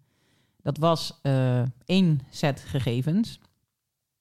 En toen ik later mij had aangemeld bij de SDKB, kreeg ik drie donoren terug. Waar weliswaar die ene ook tussen zat. Ja, Maar toen kwam dus de aap uit de mouw dat er drie donoren waren gebruikt in de cyclus waarvan mijn moeder zwanger was geboren, geworden. Terwijl ik altijd maar één donorpaspoort heb gekregen. ja. Ja, en bij die kliniek waar jij gemaakt werd, werd dan niet gemixt, hè? Maar dan werd in een, in een cyclus werd In een, een vrouw meerdere er, keren ja. geïnsemineerd met zaad van verschillende mannen. Om de, ho- in de hoop om het succes, eh, de succesratio zo hoog mogelijk te laten Exact. En zijn. ik heb later wel het hele dossier van mijn moeder op kunnen vragen. En daar was wel allemaal netjes eh, genoteerd wanneer ze kwam. En met welk zaad ze dan Ja. geïnsemineerd werd. En of dat vers was of niet. Ja, want jij, jij dat, komt dus uit een kliniek die wel zijn administratie op orde heeft. Of het helemaal op orde was, weet ik niet. Maar het Dat- was er in ieder geval wel. Ja. Ja. er zijn maar ja, want even, even los van jouw specifieke geval, zijn er meer mensen die daar vandaan komen, zeg maar. Ja. Ehm, en volgens mij, volgens mij de- de- de- hebben, zij hebben hun zaakjes op orde, maar er zijn dus ook klinieken die er gewoon echt. Ja, alhoewel daar ook wel wat mis eh, gaat hoor. Want eh, mijn kliniek is natuurlijk ook dezelfde als waar ehm, de medewerker, eh, het zaad van de medewerker gebruikt is. Ja. Terwijl gezegd werd tegen de medewerker dat dat zaad naar België ging. Maar die moeders zijn nooit in België geweest. Dus hoe dat zaad dan toch hè, in Leiden Dit soort verhalen, hè? is, lieve, eh, lieve ja. luister, lieve luister, luisteraars, dit soort verhalen. Ja, Snap je dat, eh, dat, dat wij bij elkaar wel echt gewoon denken van, nou, hoe bestaat het? En dat is op het moment Ja. Echt, en dit is allemaal geregisseerd door artsen. Kun je je ook voorstellen dat wij echt dat hele verhaal van. eh, dat die, dat die, ja, hè, dat, dat is de dokter en die, die weet het en die, die, Mhm. die, die handelt naar eer en geweten. Nou ja, dit is Ja. met uitzondering van eh, heel veel gevallen van donorconceptie. eh. ik ben zelf een keer bij een van de pioniers geweest. Dat was eh, eh, Wil Honnebier. Mhm. Hele flamboyante gynaecoloog uit Amsterdam. Die eh, eh, eh, was begonnen ook met kunstmatige inseminatie. Vond in tegenstelling tot Zwaap, dit is in de jaren zeventig, vond in tegenstelling tot Zwaap die hele geheimhouding, dat boeide hem niet zo. Zijn hele wachtkamer zat vol met, eh, met paren die graag een kind wilden. En eh, na drie gevallen van chlamydia na inseminatie dacht hij, ik heb een vriezer nodig. Dus die heeft toen zijn baas om een vriezer gevraagd, weet je wel. En die zei tegen mij van, ja Esther, administratie was niet echt mijn sterkste kant, weet je. dus ik, Ja. ja, en ik, ik, ik snap het. En ik, ik, ik, ik waardeerde ook zijn eerlijkheid. En hij had zelf vijf kinderen. Dus ik zei, joh, jij bent hartstikke vruchtbaar. Heb je ook je eigen zaad gebruikt? Mhm. nou, er zijn nog geen tekenen van eh, dat, dat, Oei, eh, dat dat het Ja. geval is. Dus ik... eh, Nee, maar ik heb dat ook gedaan. Ik heb de, de oprichter van de kliniek in Leiden ook opgezocht. En met hem en de gynaecoloog die mijn moeder heeft geïnsemineerd, eh, ben ik gaan lunchen. ja, Dat, eh, Ja. Daar gingen ze mee, mee akkoord, dus dat vond ik wel leuk. Ehm, samen met mijn halfzusje overigens, die ik eh, daarvoor al had gevonden. En ehm, die zeiden ook, het was gewoon, het was niet de vraag of deze mensen goede ouders zouden zijn. Het was de vraag of we ze zwanger konden krijgen. ja. En dat was gewoon. En ik snap dat wel vanuit een medisch oogpunt. Maar dat is natuurlijk wel gewoon echt cru om te horen. Omdat, ja, mijn dossier, daar staan allerlei eh, vrij eh, heftige dingen in eh, over mijn moeder. Dat je denkt, jongens, dit hadden jullie geloof ik niet echt moeten willen. Weet je Nee. wel? Ik bedoel, volgens mij is het wel een redelijk teken dat het niet helemaal een goed idee was. ja. En dan zei ze ook eigenlijk wel heel eerlijk. Zo van, ja, dat was niet onze vraag. Nee. Nee. Ja, wel heel eerlijk, maar wel heel kut. Uit, ja, zeker. Want, eh, maar ook bijvoorbeeld eh, dat, hij, eh, dat hij dan zegt, eh, die arts tegen jou, Esther, van eh, dat hij met administratie, ja, dat hij daar niet zo goed in was. Kijk, ergens ehm, kan je dat begrijpen, omdat ze eh, waren van plan, het was allemaal anoniem en ze was helemaal nooit de bedoeling dat die donor, donor Nee. nog achterhaald werd. Aan de andere kant Nou. ben je arts ja. en, en weet Stel dat er nou een kindje geboren wordt waar wat mee aan de hand is, dan moet je dat toch kunnen traceren. Dat Maar kan je toch bedenken, zou je zeggen. Dat, zou, je- dat is dus de, de, de gekte hier. Dat allemaal slimme mensen, want artsen, nou, die hebben gestudeerd, zou je denken, die zijn slim. Ehm, die dachten dus niet van, hey, als er een kindje met een medische aandoening of ingewikkelde, hè, waar we het antwoord niet Mhm. op hebben, eh, dan, dan moeten we die donorvader kunnen achterhalen. Daar dachten ze dus helemaal niet aan. Dat is Nee, het raar? ging echt om zwanger maken. Ja, Want we hebben daar natuurlijk nog een eh, misstand van die, eh, die ook echt gruwelijk is. En dat is dat er ook mannen zijn die hun zaad hebben afgestaan voor de wetenschap. En ineens kinderen blijken te hebben. Ja. Die dus helemaal niet dat hebben gedaan om, om donor te zijn. Maar die gewoon Ja, ja, bij, wijze, van medisch onderzoek ja. meededen. Nou, en we hebben laatst al gehoord, kunnen we dat al vertellen, zonder naam en toenaam, dat we dus hebben begrepen dat er een man was en die heeft helemaal niet gedoneerd. Maar die heeft zijn zaad laten testen om te kijken of hij met zijn vrouw kinderen kon krijgen. Oh, En Ja. daar, daar is dus, eh, hè, als dat verhaal klopt, Ja. Ja. dan is diegene dus helemaal maar. geen donor geweest, maar is daar wel een donorkind uit voortgekomen, omdat dat zaad dus toch gebruikt is. ja. Dus hier komen we, als we de bevestiging hebben, gezegd, nog op terug. klinieken hadden echt scheid. Ja. Hadden echt scheid. En, en ehm, denk jij dat, dat dat nu anders is? Mm, nou, ik zou wel met klem willen benadrukken dat de misstanden zeker niet van vroeger zijn. En dat die eh, nog steeds gaande zijn. Ik denk wel dat het enigszins verschoven is. Ik denk dat het in Nederland inmiddels... Ja, het pionieren is er natuurlijk van af. Dus de, de regulaties komen dan meer. En dat wordt wel beter geregistreerd. Maar goed, je hebt natuurlijk nog de hele basale eh, dingen waar we, waar we nu tegenaan lopen. Is nou, we hebben een maximum aantal kinderen in Nederland van 25. Wat alweer bezurk hoog is. Ja, En waar geen donorkind het mee eens is, volgens mij. Maar goed, eh, los daarvan ehm, kun je daar wel leuk mee eh, zwaaien. Maar er is geen onderlinge registratie van donoren. Dus jij kan gewoon gaan shoppen. Het enige wat je gevraagd wordt bij een kliniek als je daar komt doneren is... doneer je ook ergens anders. Ja, Maar ja, dan kan zeg je je nee. Nee. En dan En ga je gewoon door. Dat is bijvoorbeeld eh, donor Jonathan, hè, die dus eh, bij, ik geloof, alle klinieken in Nederland gedoneerd heeft. En dan nog Ik bij weet niet of de hij het hele rondje heeft gedaan, maar Eh, het ehm, aardig huisgehouden, ja. Dus dan, ehm, dan denk je dus, want ik kan me voorstellen dat je denkt, ehm, hè, als je in Nederland bij een kliniek ehm, voor ehm spermadonatie komt, Mm.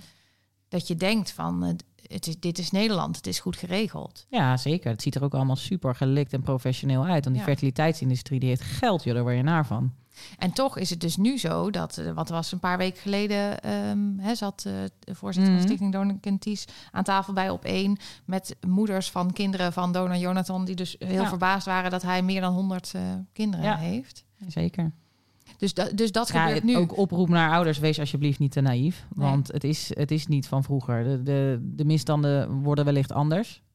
En bijvoorbeeld wat je nu dan bijvoorbeeld ook hebt, is eh, dat eh Rijnstaten, hè, die had Mhm. met donoren afgesproken 25, maximaal 25 kind, kinderen per donor. Ja, En ze niet. nu zeggen ze van, heeft een donor 54 donorkinderen? En dan zeggen ze ja, maar op een gegeven moment wouden mensen een tweede kindje. En dus toen zijn we overgestapt naar 25 gez- gezinnen per donor. Zonder met die man te Mm. overleggen. En dan denk je, ja, je kan ook van tevoren bedenken dat mensen een tweede kindje willen. En Dat misschien van zeggen, dezelfde ja. donor. Hè, dus in die zin is de tijd van de misstanden nog echt niet voorbij. Zeker niet. En eh, helemaal natuurlijk als we naar het buitenland kijken. Hè. Denemarken is de grootste leverancier van zaad. Die verscheept naar 70 landen. Die zegt, wij houden ons aan het maximum per land. Maar in de kleine lettertjes moet het land zich aan het maximum houden.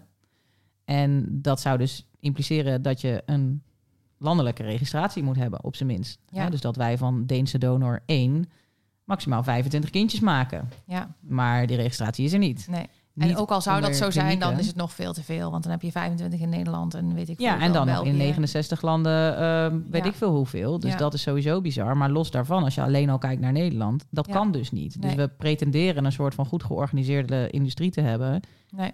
die gewoon totaal slaat kan nog wel, die registratie. Want je kan het ook thuis bestellen. Nou, dan ben je natuurlijk helemaal de tel kwijt. Inderdaad, dat kan je inderdaad ook Je kunt nu uit, eh, uit Denemarken krijgen, die sturen niet meer naar huis. Die, die, Daar zijn ze mee opgehouden. Die, die, die, Nou, die leveren alleen aan. klinieken. En dat heeft te maken met die wetgeving. Eh, ja, nee, dus dat is, Mooi. eh, dat is geregeld. Maar het betekent dus wel, weet je, dat steeds dat we dus scherp moeten zijn op dingen die gebeuren. Ehm, Ja, want dit soort dingen worden aangepast door onder andere wij die daarover praten. Die gaan lopen Ja. leuren bij, Ja. bij het ministerie. Die gaan Ja. lopen leuren bij politieke partijen van let nou op, let nou op. Ja. Iets anders wat we dus aan het licht hebben gebracht is, ehm, en dat, dat was ook in de begintijd van de donor detectives, daar zijn ze weer, is dat we, er is dus een, eh, een tent, eh Fiom, Eh, die worden gefinancierd door de overheid. En uh, nou, die hebben een hele historie uh, met uh, in, in, in Ja. adoptie, Afstandsmoeders. afstandsmoeders. nou, dit, zij zijn dan ook de logische plek om een, een DNA-databank te starten voor donorkinderen. die is in 2011 gestart.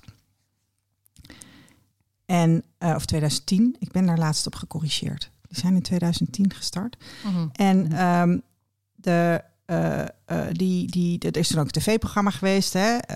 Wie is mijn vader? Wie ja. is mijn vader? Daar deed ik aan mee. Daar deed jij aan mee. En, en um, daar werden geen donoren gevonden. Want dat was natuurlijk het idee was dat het een serie programma's zou zijn waarin mensen hun donorvader zouden ontmoeten. Maar het werd Mhm. een serie waarin broers en zussen elkaar ontmoeten.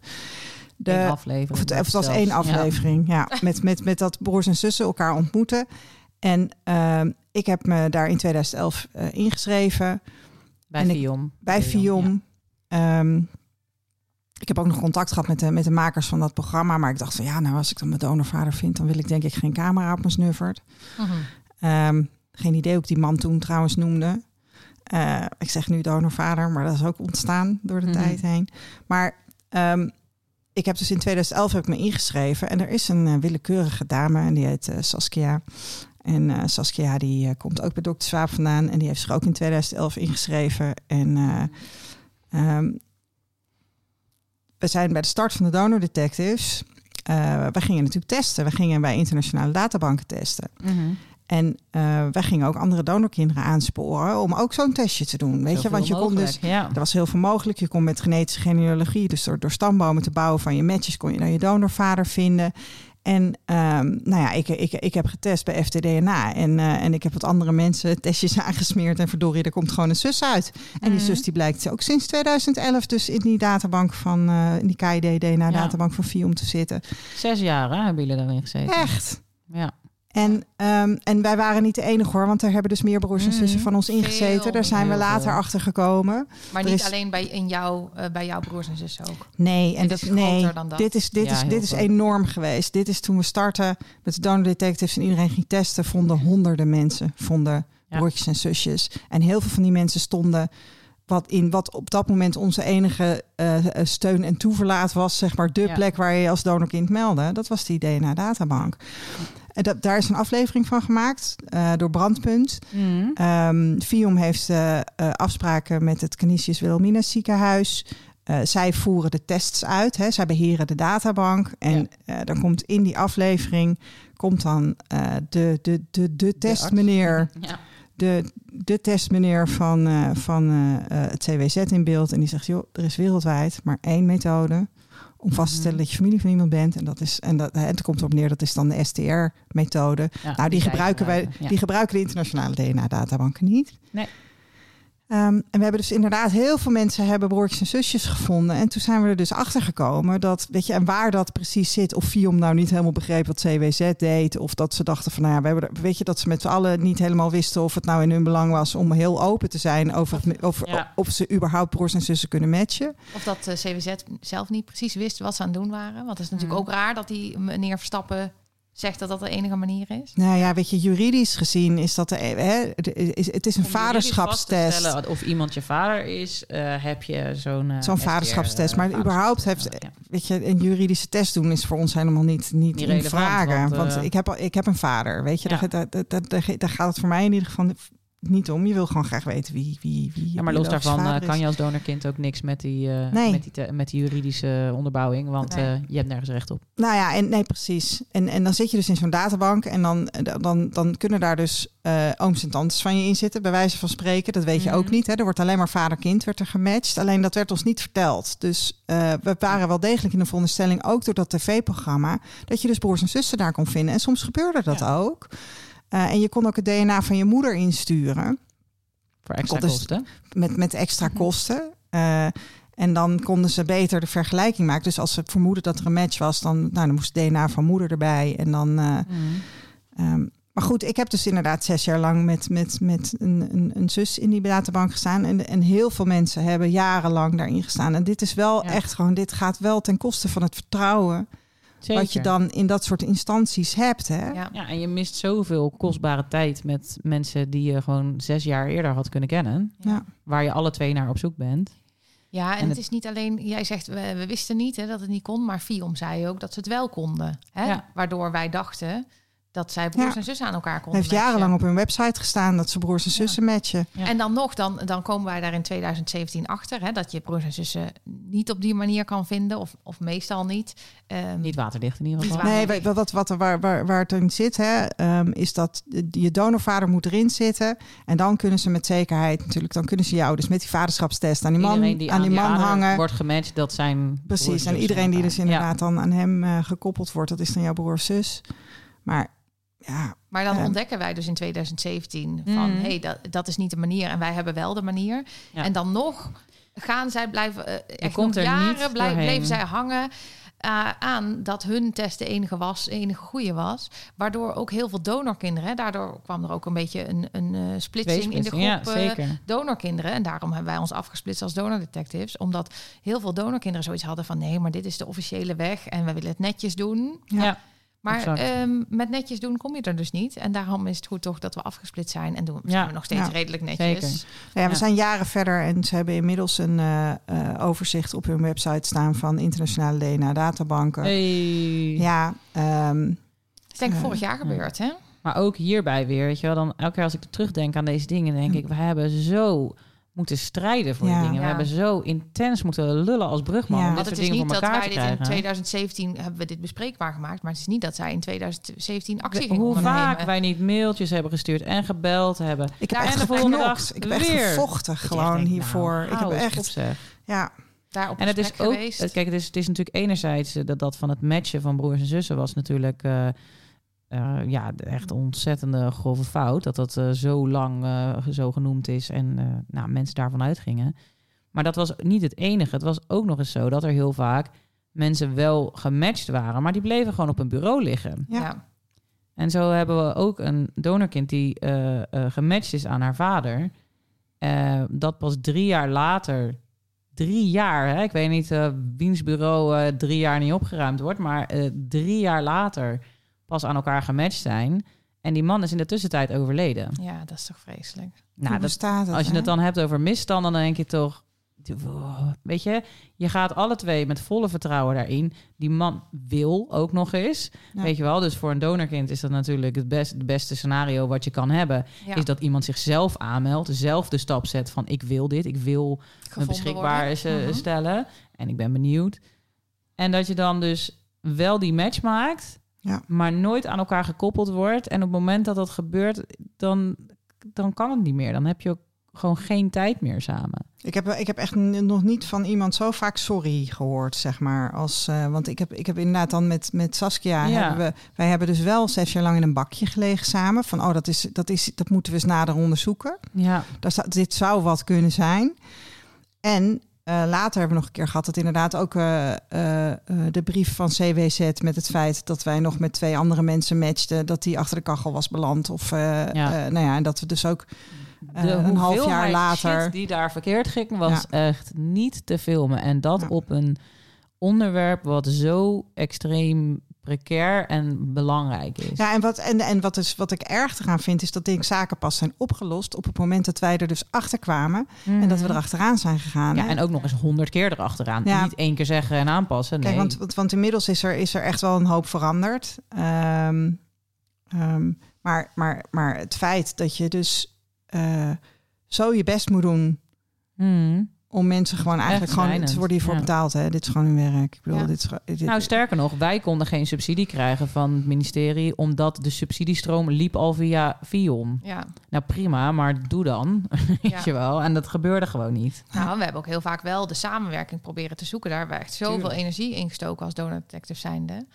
Maar eh, dat kwam gewoon bijna niet van de grond. En, en, en nou, nu inderdaad, sinds een jaar denk ik, geven zij ook aan van nou, test via internationale DNA-databanken. maar dat, dat gebeurt nog niet heel scheutig. Nee. Weet je, het is niet dat als je ze belt en je zegt dat je familie Nee. wil vinden, dat ze onmiddellijk zeggen van, oh, je moet ook even een internationaal testje doen. En dat is eigenlijk wel de route, hè? Nou, en ze zouden iedereen die zich ooit heeft ingeschreven moeten bellen. Want we kregen dus een bericht van een boos donorkind. Die zegt, eh, die is zo boos op Vion. Die heeft zich ooit ingeschreven. Inderdaad, ehm, met het idee van, eh, ja, als ik hier ingeschreven sta, dan eh, kan ik broers en zussen en, eh, Ja. en mijn donorvader vinden. Ehm, en die zegt, ik heb nooit meer, wat wij zeggen, we hebben wel een nieuwsbrief gekregen, maar die heeft nooit meer nieuwsbrieven gekregen.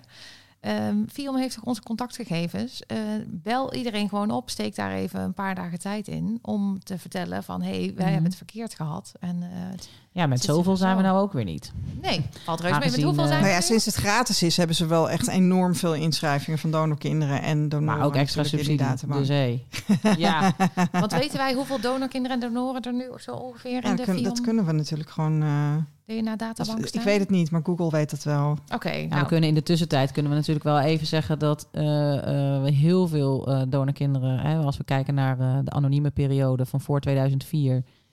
Ehm, nou, dat was de schatting geloof ik zo'n eh 40.000. eh, 40 tot Tussen de 40, 80.000. 40 tot 80. 80, 90. Ja. Hè, want we hielden de administratie niet zo goed bij, dus dat weten we niet. eigenlijk maar, weet je het niet. eh, Als je zegt 40 tot 80.000, ja, dat is een soort verdubbeling. Daar zit nog Exact. in. Dat, het- Een soort van ergens tussen de 1 en de 10. Het Ja. aantal inschrijvingen bij FIOM. Eh, dit is de stand van zaken eh, in een nieuwsbrief van 30 maart.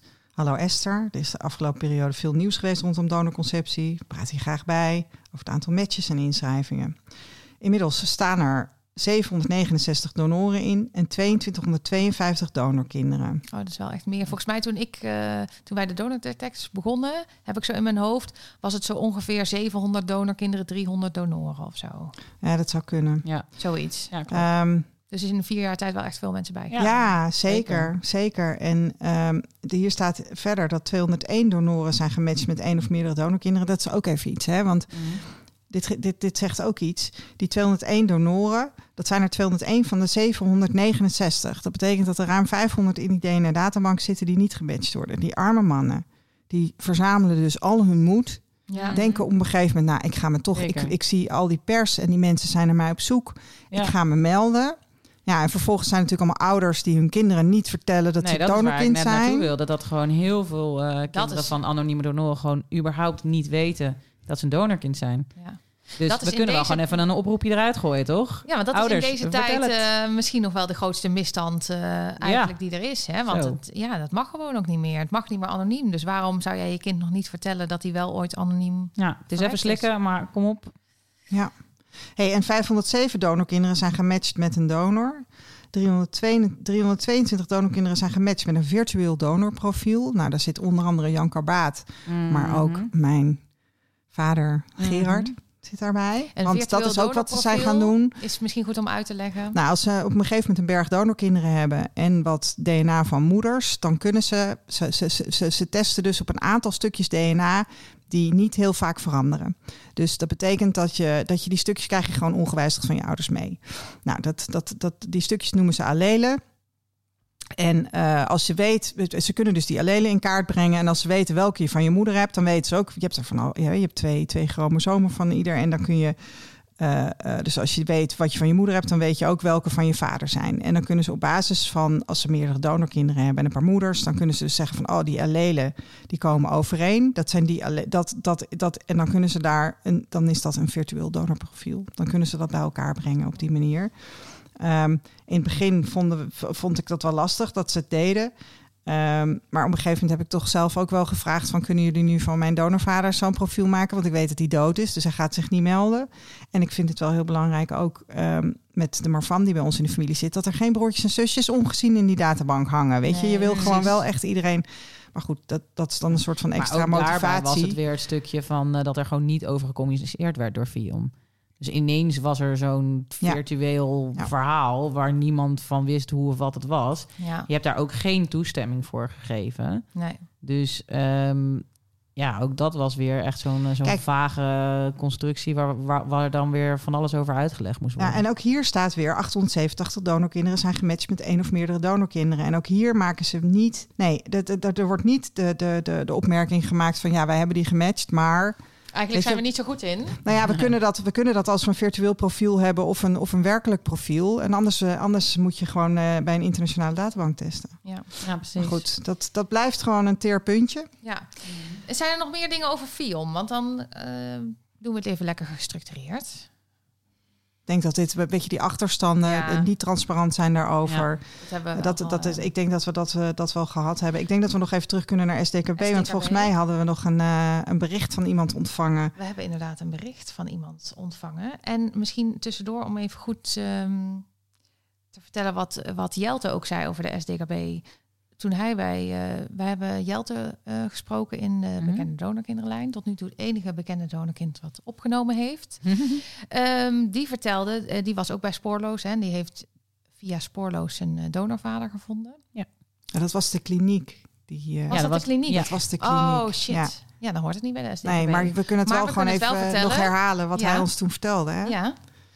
Ehm, dat, ehm, even kijken. Oh ja, die hebben die donor dus gebeld. Nadat eh, die donor spoorloos had gebeld van... hé, hey, eh, ik denk misschien ben ik wel zijn donorvader. Het heeft de kliniek nog naar de donorvader gebeld. Van ja, maar zou je dat wel doen, dat bekendmaken? Want ja, was eigenlijk Echt de bedoeling dat het allemaal anoniem was. Dus eh, doe, doe maar liever niet. Ja, dus de kliniek heeft nog eventjes, en dat is dezelfde kliniek waar jij gemaakt bent. Mhm. Eh, die hebben nog eventjes, eh, dat is echt ook, eh, dan zullen, ze- ze- we zullen vast met z'n allen roepen, oh dat is de tijdgeest, dat is de tijdgeest. Nee, hou eens op. Maar dit, die hebben dus... eh, eh, die jongen wil zijn vader vinden, die vader vindt het prima. Ja. Hou, Ga weg, joh. Ja, ja. En dan gaan zij op. Ja, hun best jongens, doen. dit is niet de bedoeling, hè, want de bedoeling was dat het anoniem zou blijven. Over die klinieken trouwens. Die hebben dus ook bij die invoering van die wet zijn er gewoon klinieken geweest. Die hebben hun donoren een brief gestuurd en gezegd: joh, dit is het laatste wat je van ons hoort, want we gaan de boel verbranden of we Ja. gaan de boel vernietigen. Weet je, verbranden is mijn fantasie, maar we, we, gaan, Wel op veel plekken gebeurd. we gaan, Ja. eh, we gaan, we gaan de boel vernietigen. En ehm, nou, dat is natuurlijk schandalig dat op het moment dat er dus zo'n wet komt, Ja.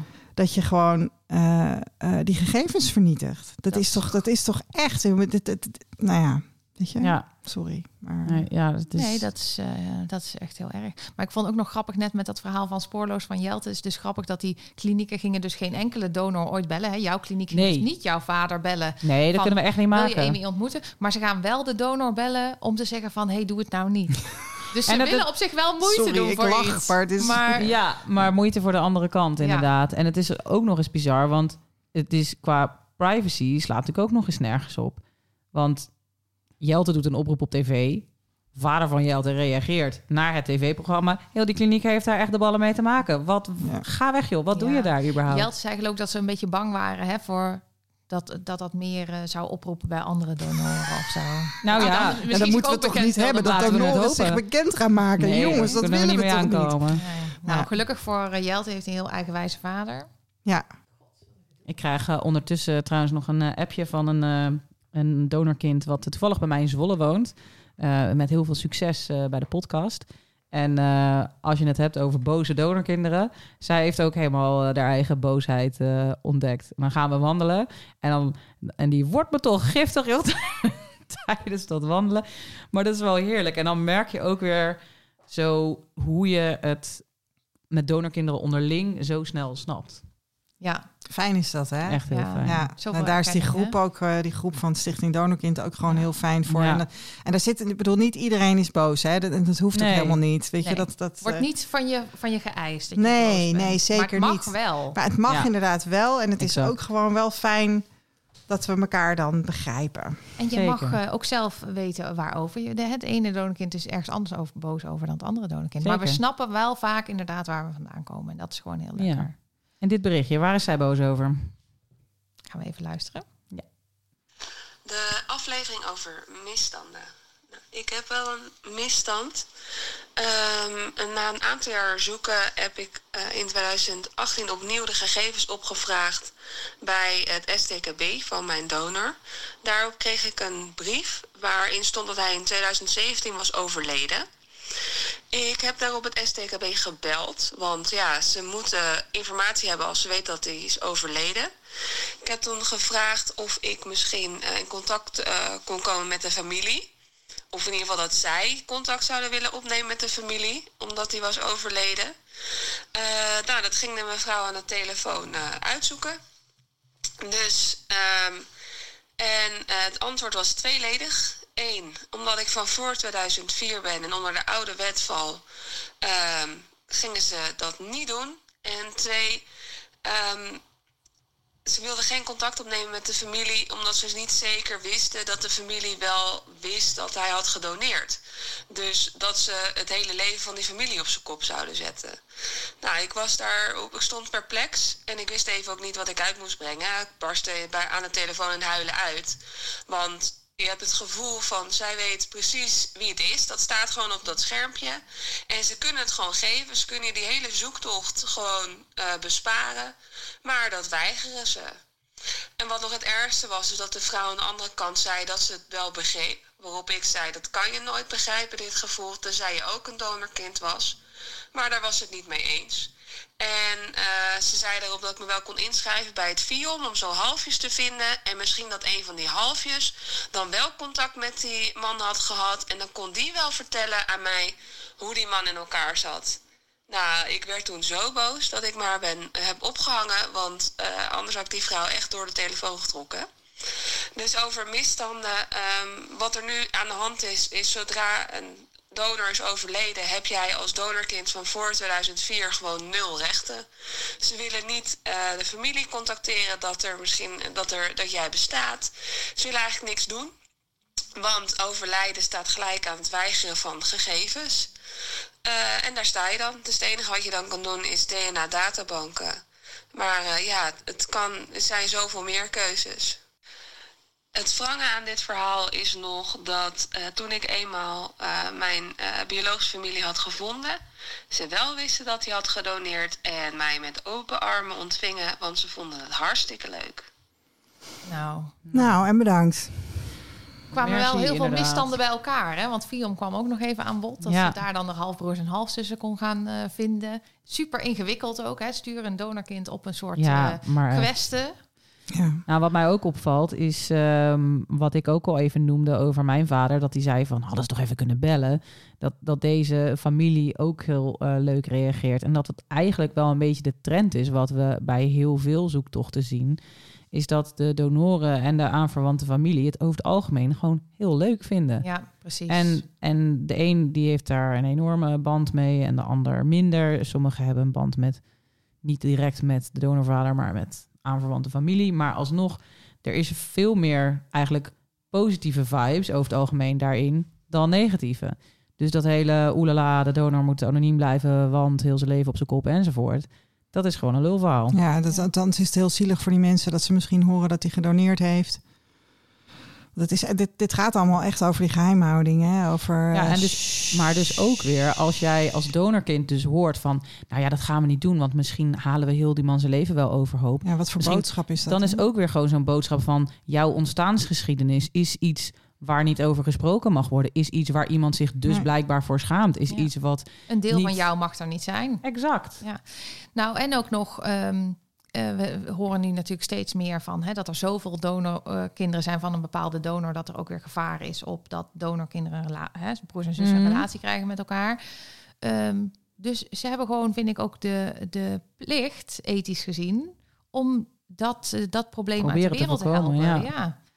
Ja, maar ik denk ook dat, het- dat ik kan me voorstellen dat met een nieuwe generatie artsen, zeg maar, dat, dat dit wel uit de wereld gaat, omdat die er gewoon Mhm. anders in staan. Maar dat zolang er nog op verschillende plekken Ja. eh, van die mensen uit die tijd zitten, zeg maar, dat, dat, dat hun invloed gewoon nog te groot is. Maar ja, we hoorden vorige week eh, in de, of, eh, de laatste podcast met Ivo en Martijn dat een zus van Martijn die is gynaecoloog en die ehm, Ja, onbegrijpelijk. Die insemineert eh, vrouwen anoniem. Want Wat? hij werkt in een land, eh, ik weet niet welk land, maar Ja. eh, Nee, waar dat joh. nog mag. Ja. Ja. Dus weet je, dus het duurt wel heel lang, Ja. Esther, vind ik, voordat die omslag komt. Nou, inderdaad.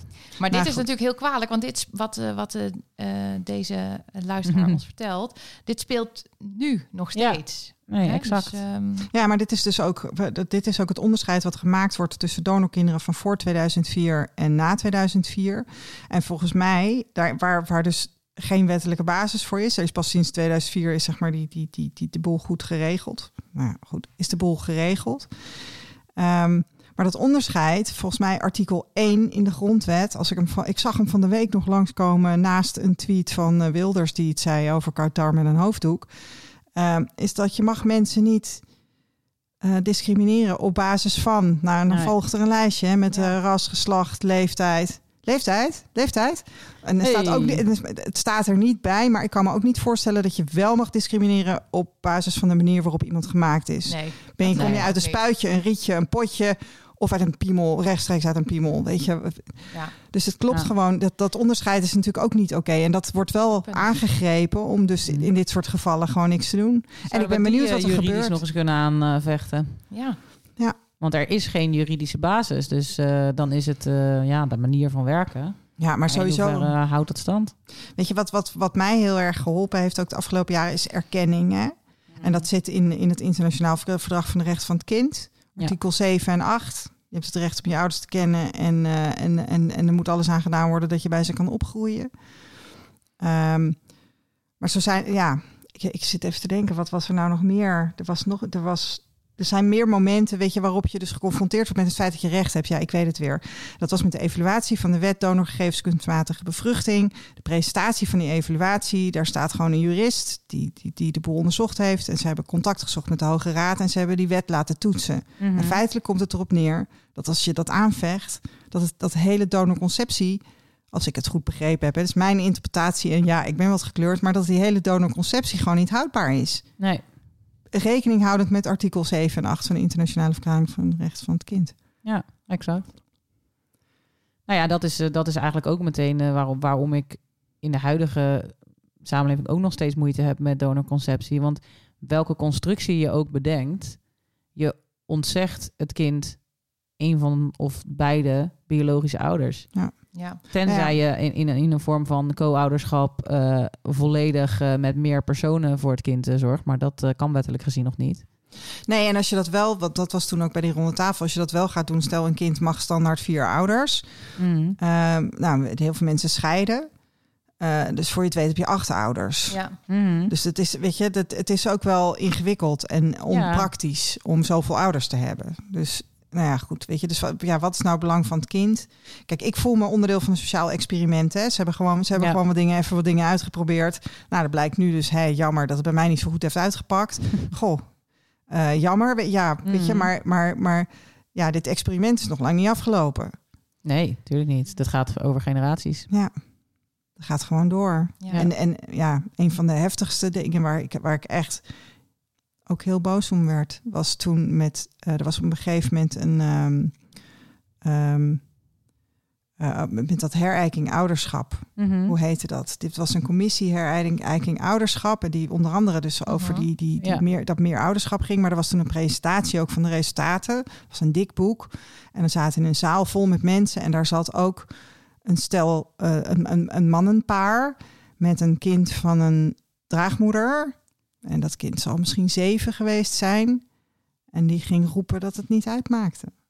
Dat zeven, een ze, dat, dat hij zijn moeder niet kende. Oh ja. Ja. Dat die Oh. twee, Nou ja, weet daar je, heb je wel weer een hele goede misstand te pakken ook. Ja. Er wordt heel vaak wordt er eh, geschermd met een onderzoek uit Amerika, Engeland. Ik weet niet precies waar dat onderzoek vandaan komt.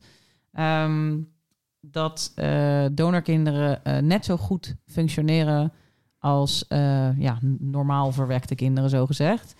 En eh, dan gingen ze dat toetsen op schoolprestaties en allemaal dat soort dingen. En eh, twee problemen heb ik daarmee, waar ik er heel boos van word. En één is dat eh, die onderzoeken zijn van hele jonge kinderen. Nou, bij jonge kinderen kun je echt nog niet zeggen in hoeverre ze moeite hebben met het feit dat ze, hè, hoe ze ontstaan zijn. Nee, want dat kinderen snappen zijn ze zo half. En ze zijn zo loyaal aan hun ouders. Extreem loyaal naar hun ouders. Er is een onderzoek waaruit wordt vastgesteld dat je vanaf je 27ste pas echt onafhankelijk, vaak ook financieel onafhankelijk van je ouders bent. En dan dus pas echt je eigen, eh, eigen keuzes maakt. En dat Ja. is en je eigen mening kan maar... gaan vormen. Ja, precies. Dat ja, maar dat je dus niet meer afhankelijk Ja. bent van je. Dus je ziet ook vaak bij mensen rond die leeftijd bijvoorbeeld dat hun politieke voorkeur verandert. Dat dat eerst van de ouders was en dat ze later daar meer zelf een andere richting in opgaan. Ja. ja, en het moment dat je zelf kinderen krijgt, hè, dat kwam ook terug dan in dat verhaal van, eh, van Misha. Hmm, Ja, ja, wat ik vanmorgen luisterde. Dat, dat ook het, het, het moment dat je zelf kinderen krijgt, dat je je realiseert Ja. eh, hoe en wat. En dan kunnen er ook weer dingen gaan schuiven en ja. veranderen. Maar het tweede punt van dat onderzoek waar ik moeite mee heb, is Ja. dat er dus geïmpliceerd wordt dat als je het dus maar goed doet op school en ehm, nou ja, hè, eh, is functioneert oké. in de maatschappij, Ja. dan ben je net zo goed geslaagd als een Oh. ander verwekt kind. In dat geval zijn wij ook hele geslaagde Bij- ik ben Ja. super. Nee, maar weet je, ik bedoel, als je, als je naar mij persoonlijk kijkt, ik heb, eh, ik heb twee eh, studies, ik heb een master afgerond, ik ben ondernemer, ik heb het echt dik voor elkaar. Ja. Maar ik heb me hier toch een moeite mee gehad, dat wil je niet weten. Ja, precies. Ja. Ja, Dus en het dat is niks, ook. dat onderzoek. Ehm, het is eigenlijk ook kwetsend, hè? Want het doet ook eigenlijk een soort van iets af aan, aan wat wij dan eh voelen. Ja, want je hè? staat daar te zeggen van... hé, hey, eh, ik heb hier best wel een probleem mee. En Ja. eh, heel veel mensen met mij. En dan krijg je en ik zo'n heb onderzoek rechten terug. en, en, ik, en Ja. mensen geven mij mijn rechten niet. Ja, maar je doet toch heel goed op school? Ja, precies. En je hebt eh, twee Wat studies afgerond en een master. Nou, ja, dan gaat alles goed. Ja. Nou, wat zou jij blij zijn dat je er bent, meid. Nou, ontzettend. Dankbaar. Ik vind dat er wel een potje opgericht mag worden voor donorkinderen om de therapie van te betalen. Goeiedag zeg. Nou, in plaats, misschien kunnen die, eh, ver- die fertiliteitsartsen dat doen. Nou, die sowieso. verdienen hier heel veel aan, toch? En sowieso ook gewoon goede, eh, goede counseling opzetten, want dat is er veel te weinig. Mhm. ik, heb, ik heb gewoon een psychiater gehad die zei, nee, dat is helemaal niet jouw probleem, joh, dat jij donorkind bent. Nee. Nee, nee. Mijn, mijn ouders hebben er een potje van gemaakt. Maar dat Ja. ik donorkind ben, is totaal niet relevant. Nou ja. Dus, nou goed. Ja, nou, zo Oh. kunnen we nog wel even doorgaan, hè? Nou, inderdaad, ja, want ik zie, we hebben het nog bijvoorbeeld niet gehad over artsen die hun eigen zaad gebruikten. Maar ja, misschien Nee. hoeven we daar niet heel erg op in Ik geloof gaan. dat dat zo'n open deur Nee, is. of wat denk je van artsen die, eh, die, die, die dan zeiden, hebben we van horen zeggen, dat, dat ze dezelfde donor zouden gebruiken. Ja, ja, Ja. Die ja, hebben ja. we ook nog, weet je. Dus, eh, eh, Ja, heel veel eh, ouders die denken dat ze twee volle kinderen van, de, van dezelfde donor hebben, die, eh, waar blijkt dat het eh halfbroers en halfzussen zijn. Ja. En eh, dan, dan hoeft dat niet daarna natuurlijk heel anders te voelen voor je broers en zussen, maar je zoektocht gaat zich wel splitsen.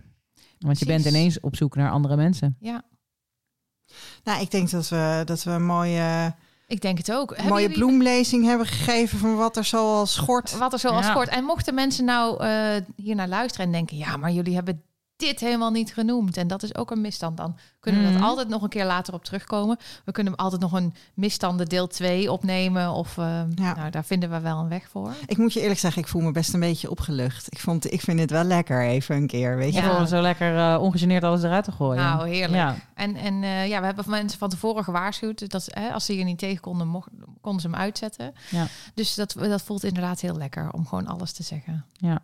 Hebben jullie nog zin om even de bekende donorkinderenlijn te bellen... en te kijken of er iemand opneemt? Nou, tuurlijk. Altijd. Hallo, dit is, hier kijk ik naar uit. Nou, zin al. Hiervoor rijd ik naar Nijmegen.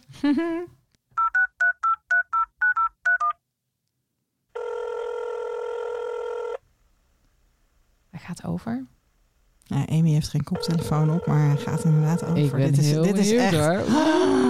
The suspense is killing me. Als, als iemand opneemt, dan kom je bij mij Ja, mee luisteren. zeker. ja. Duik ik over tafel.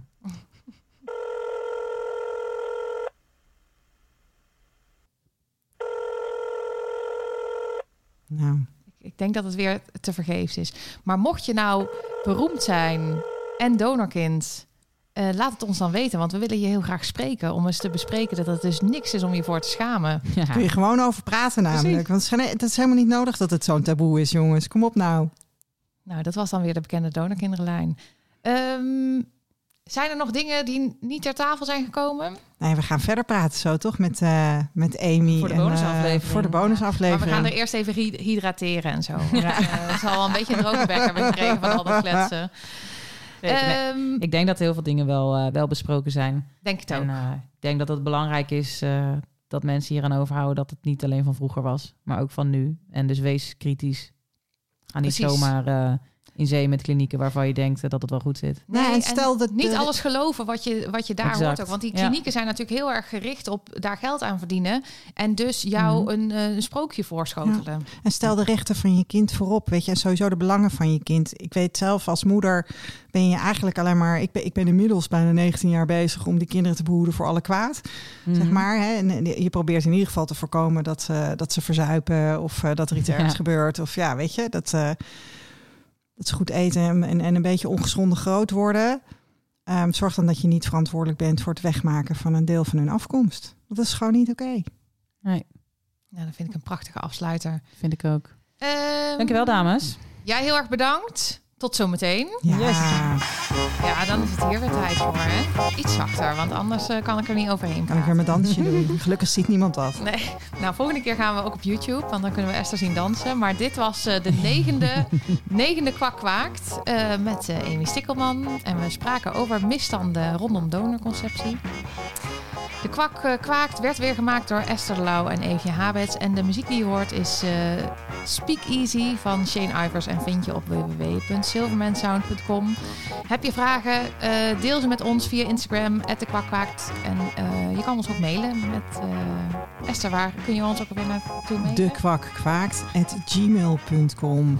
en rate ons in je favoriete podcast app. Geef ons sterren. Yay. alsjeblieft. Yay!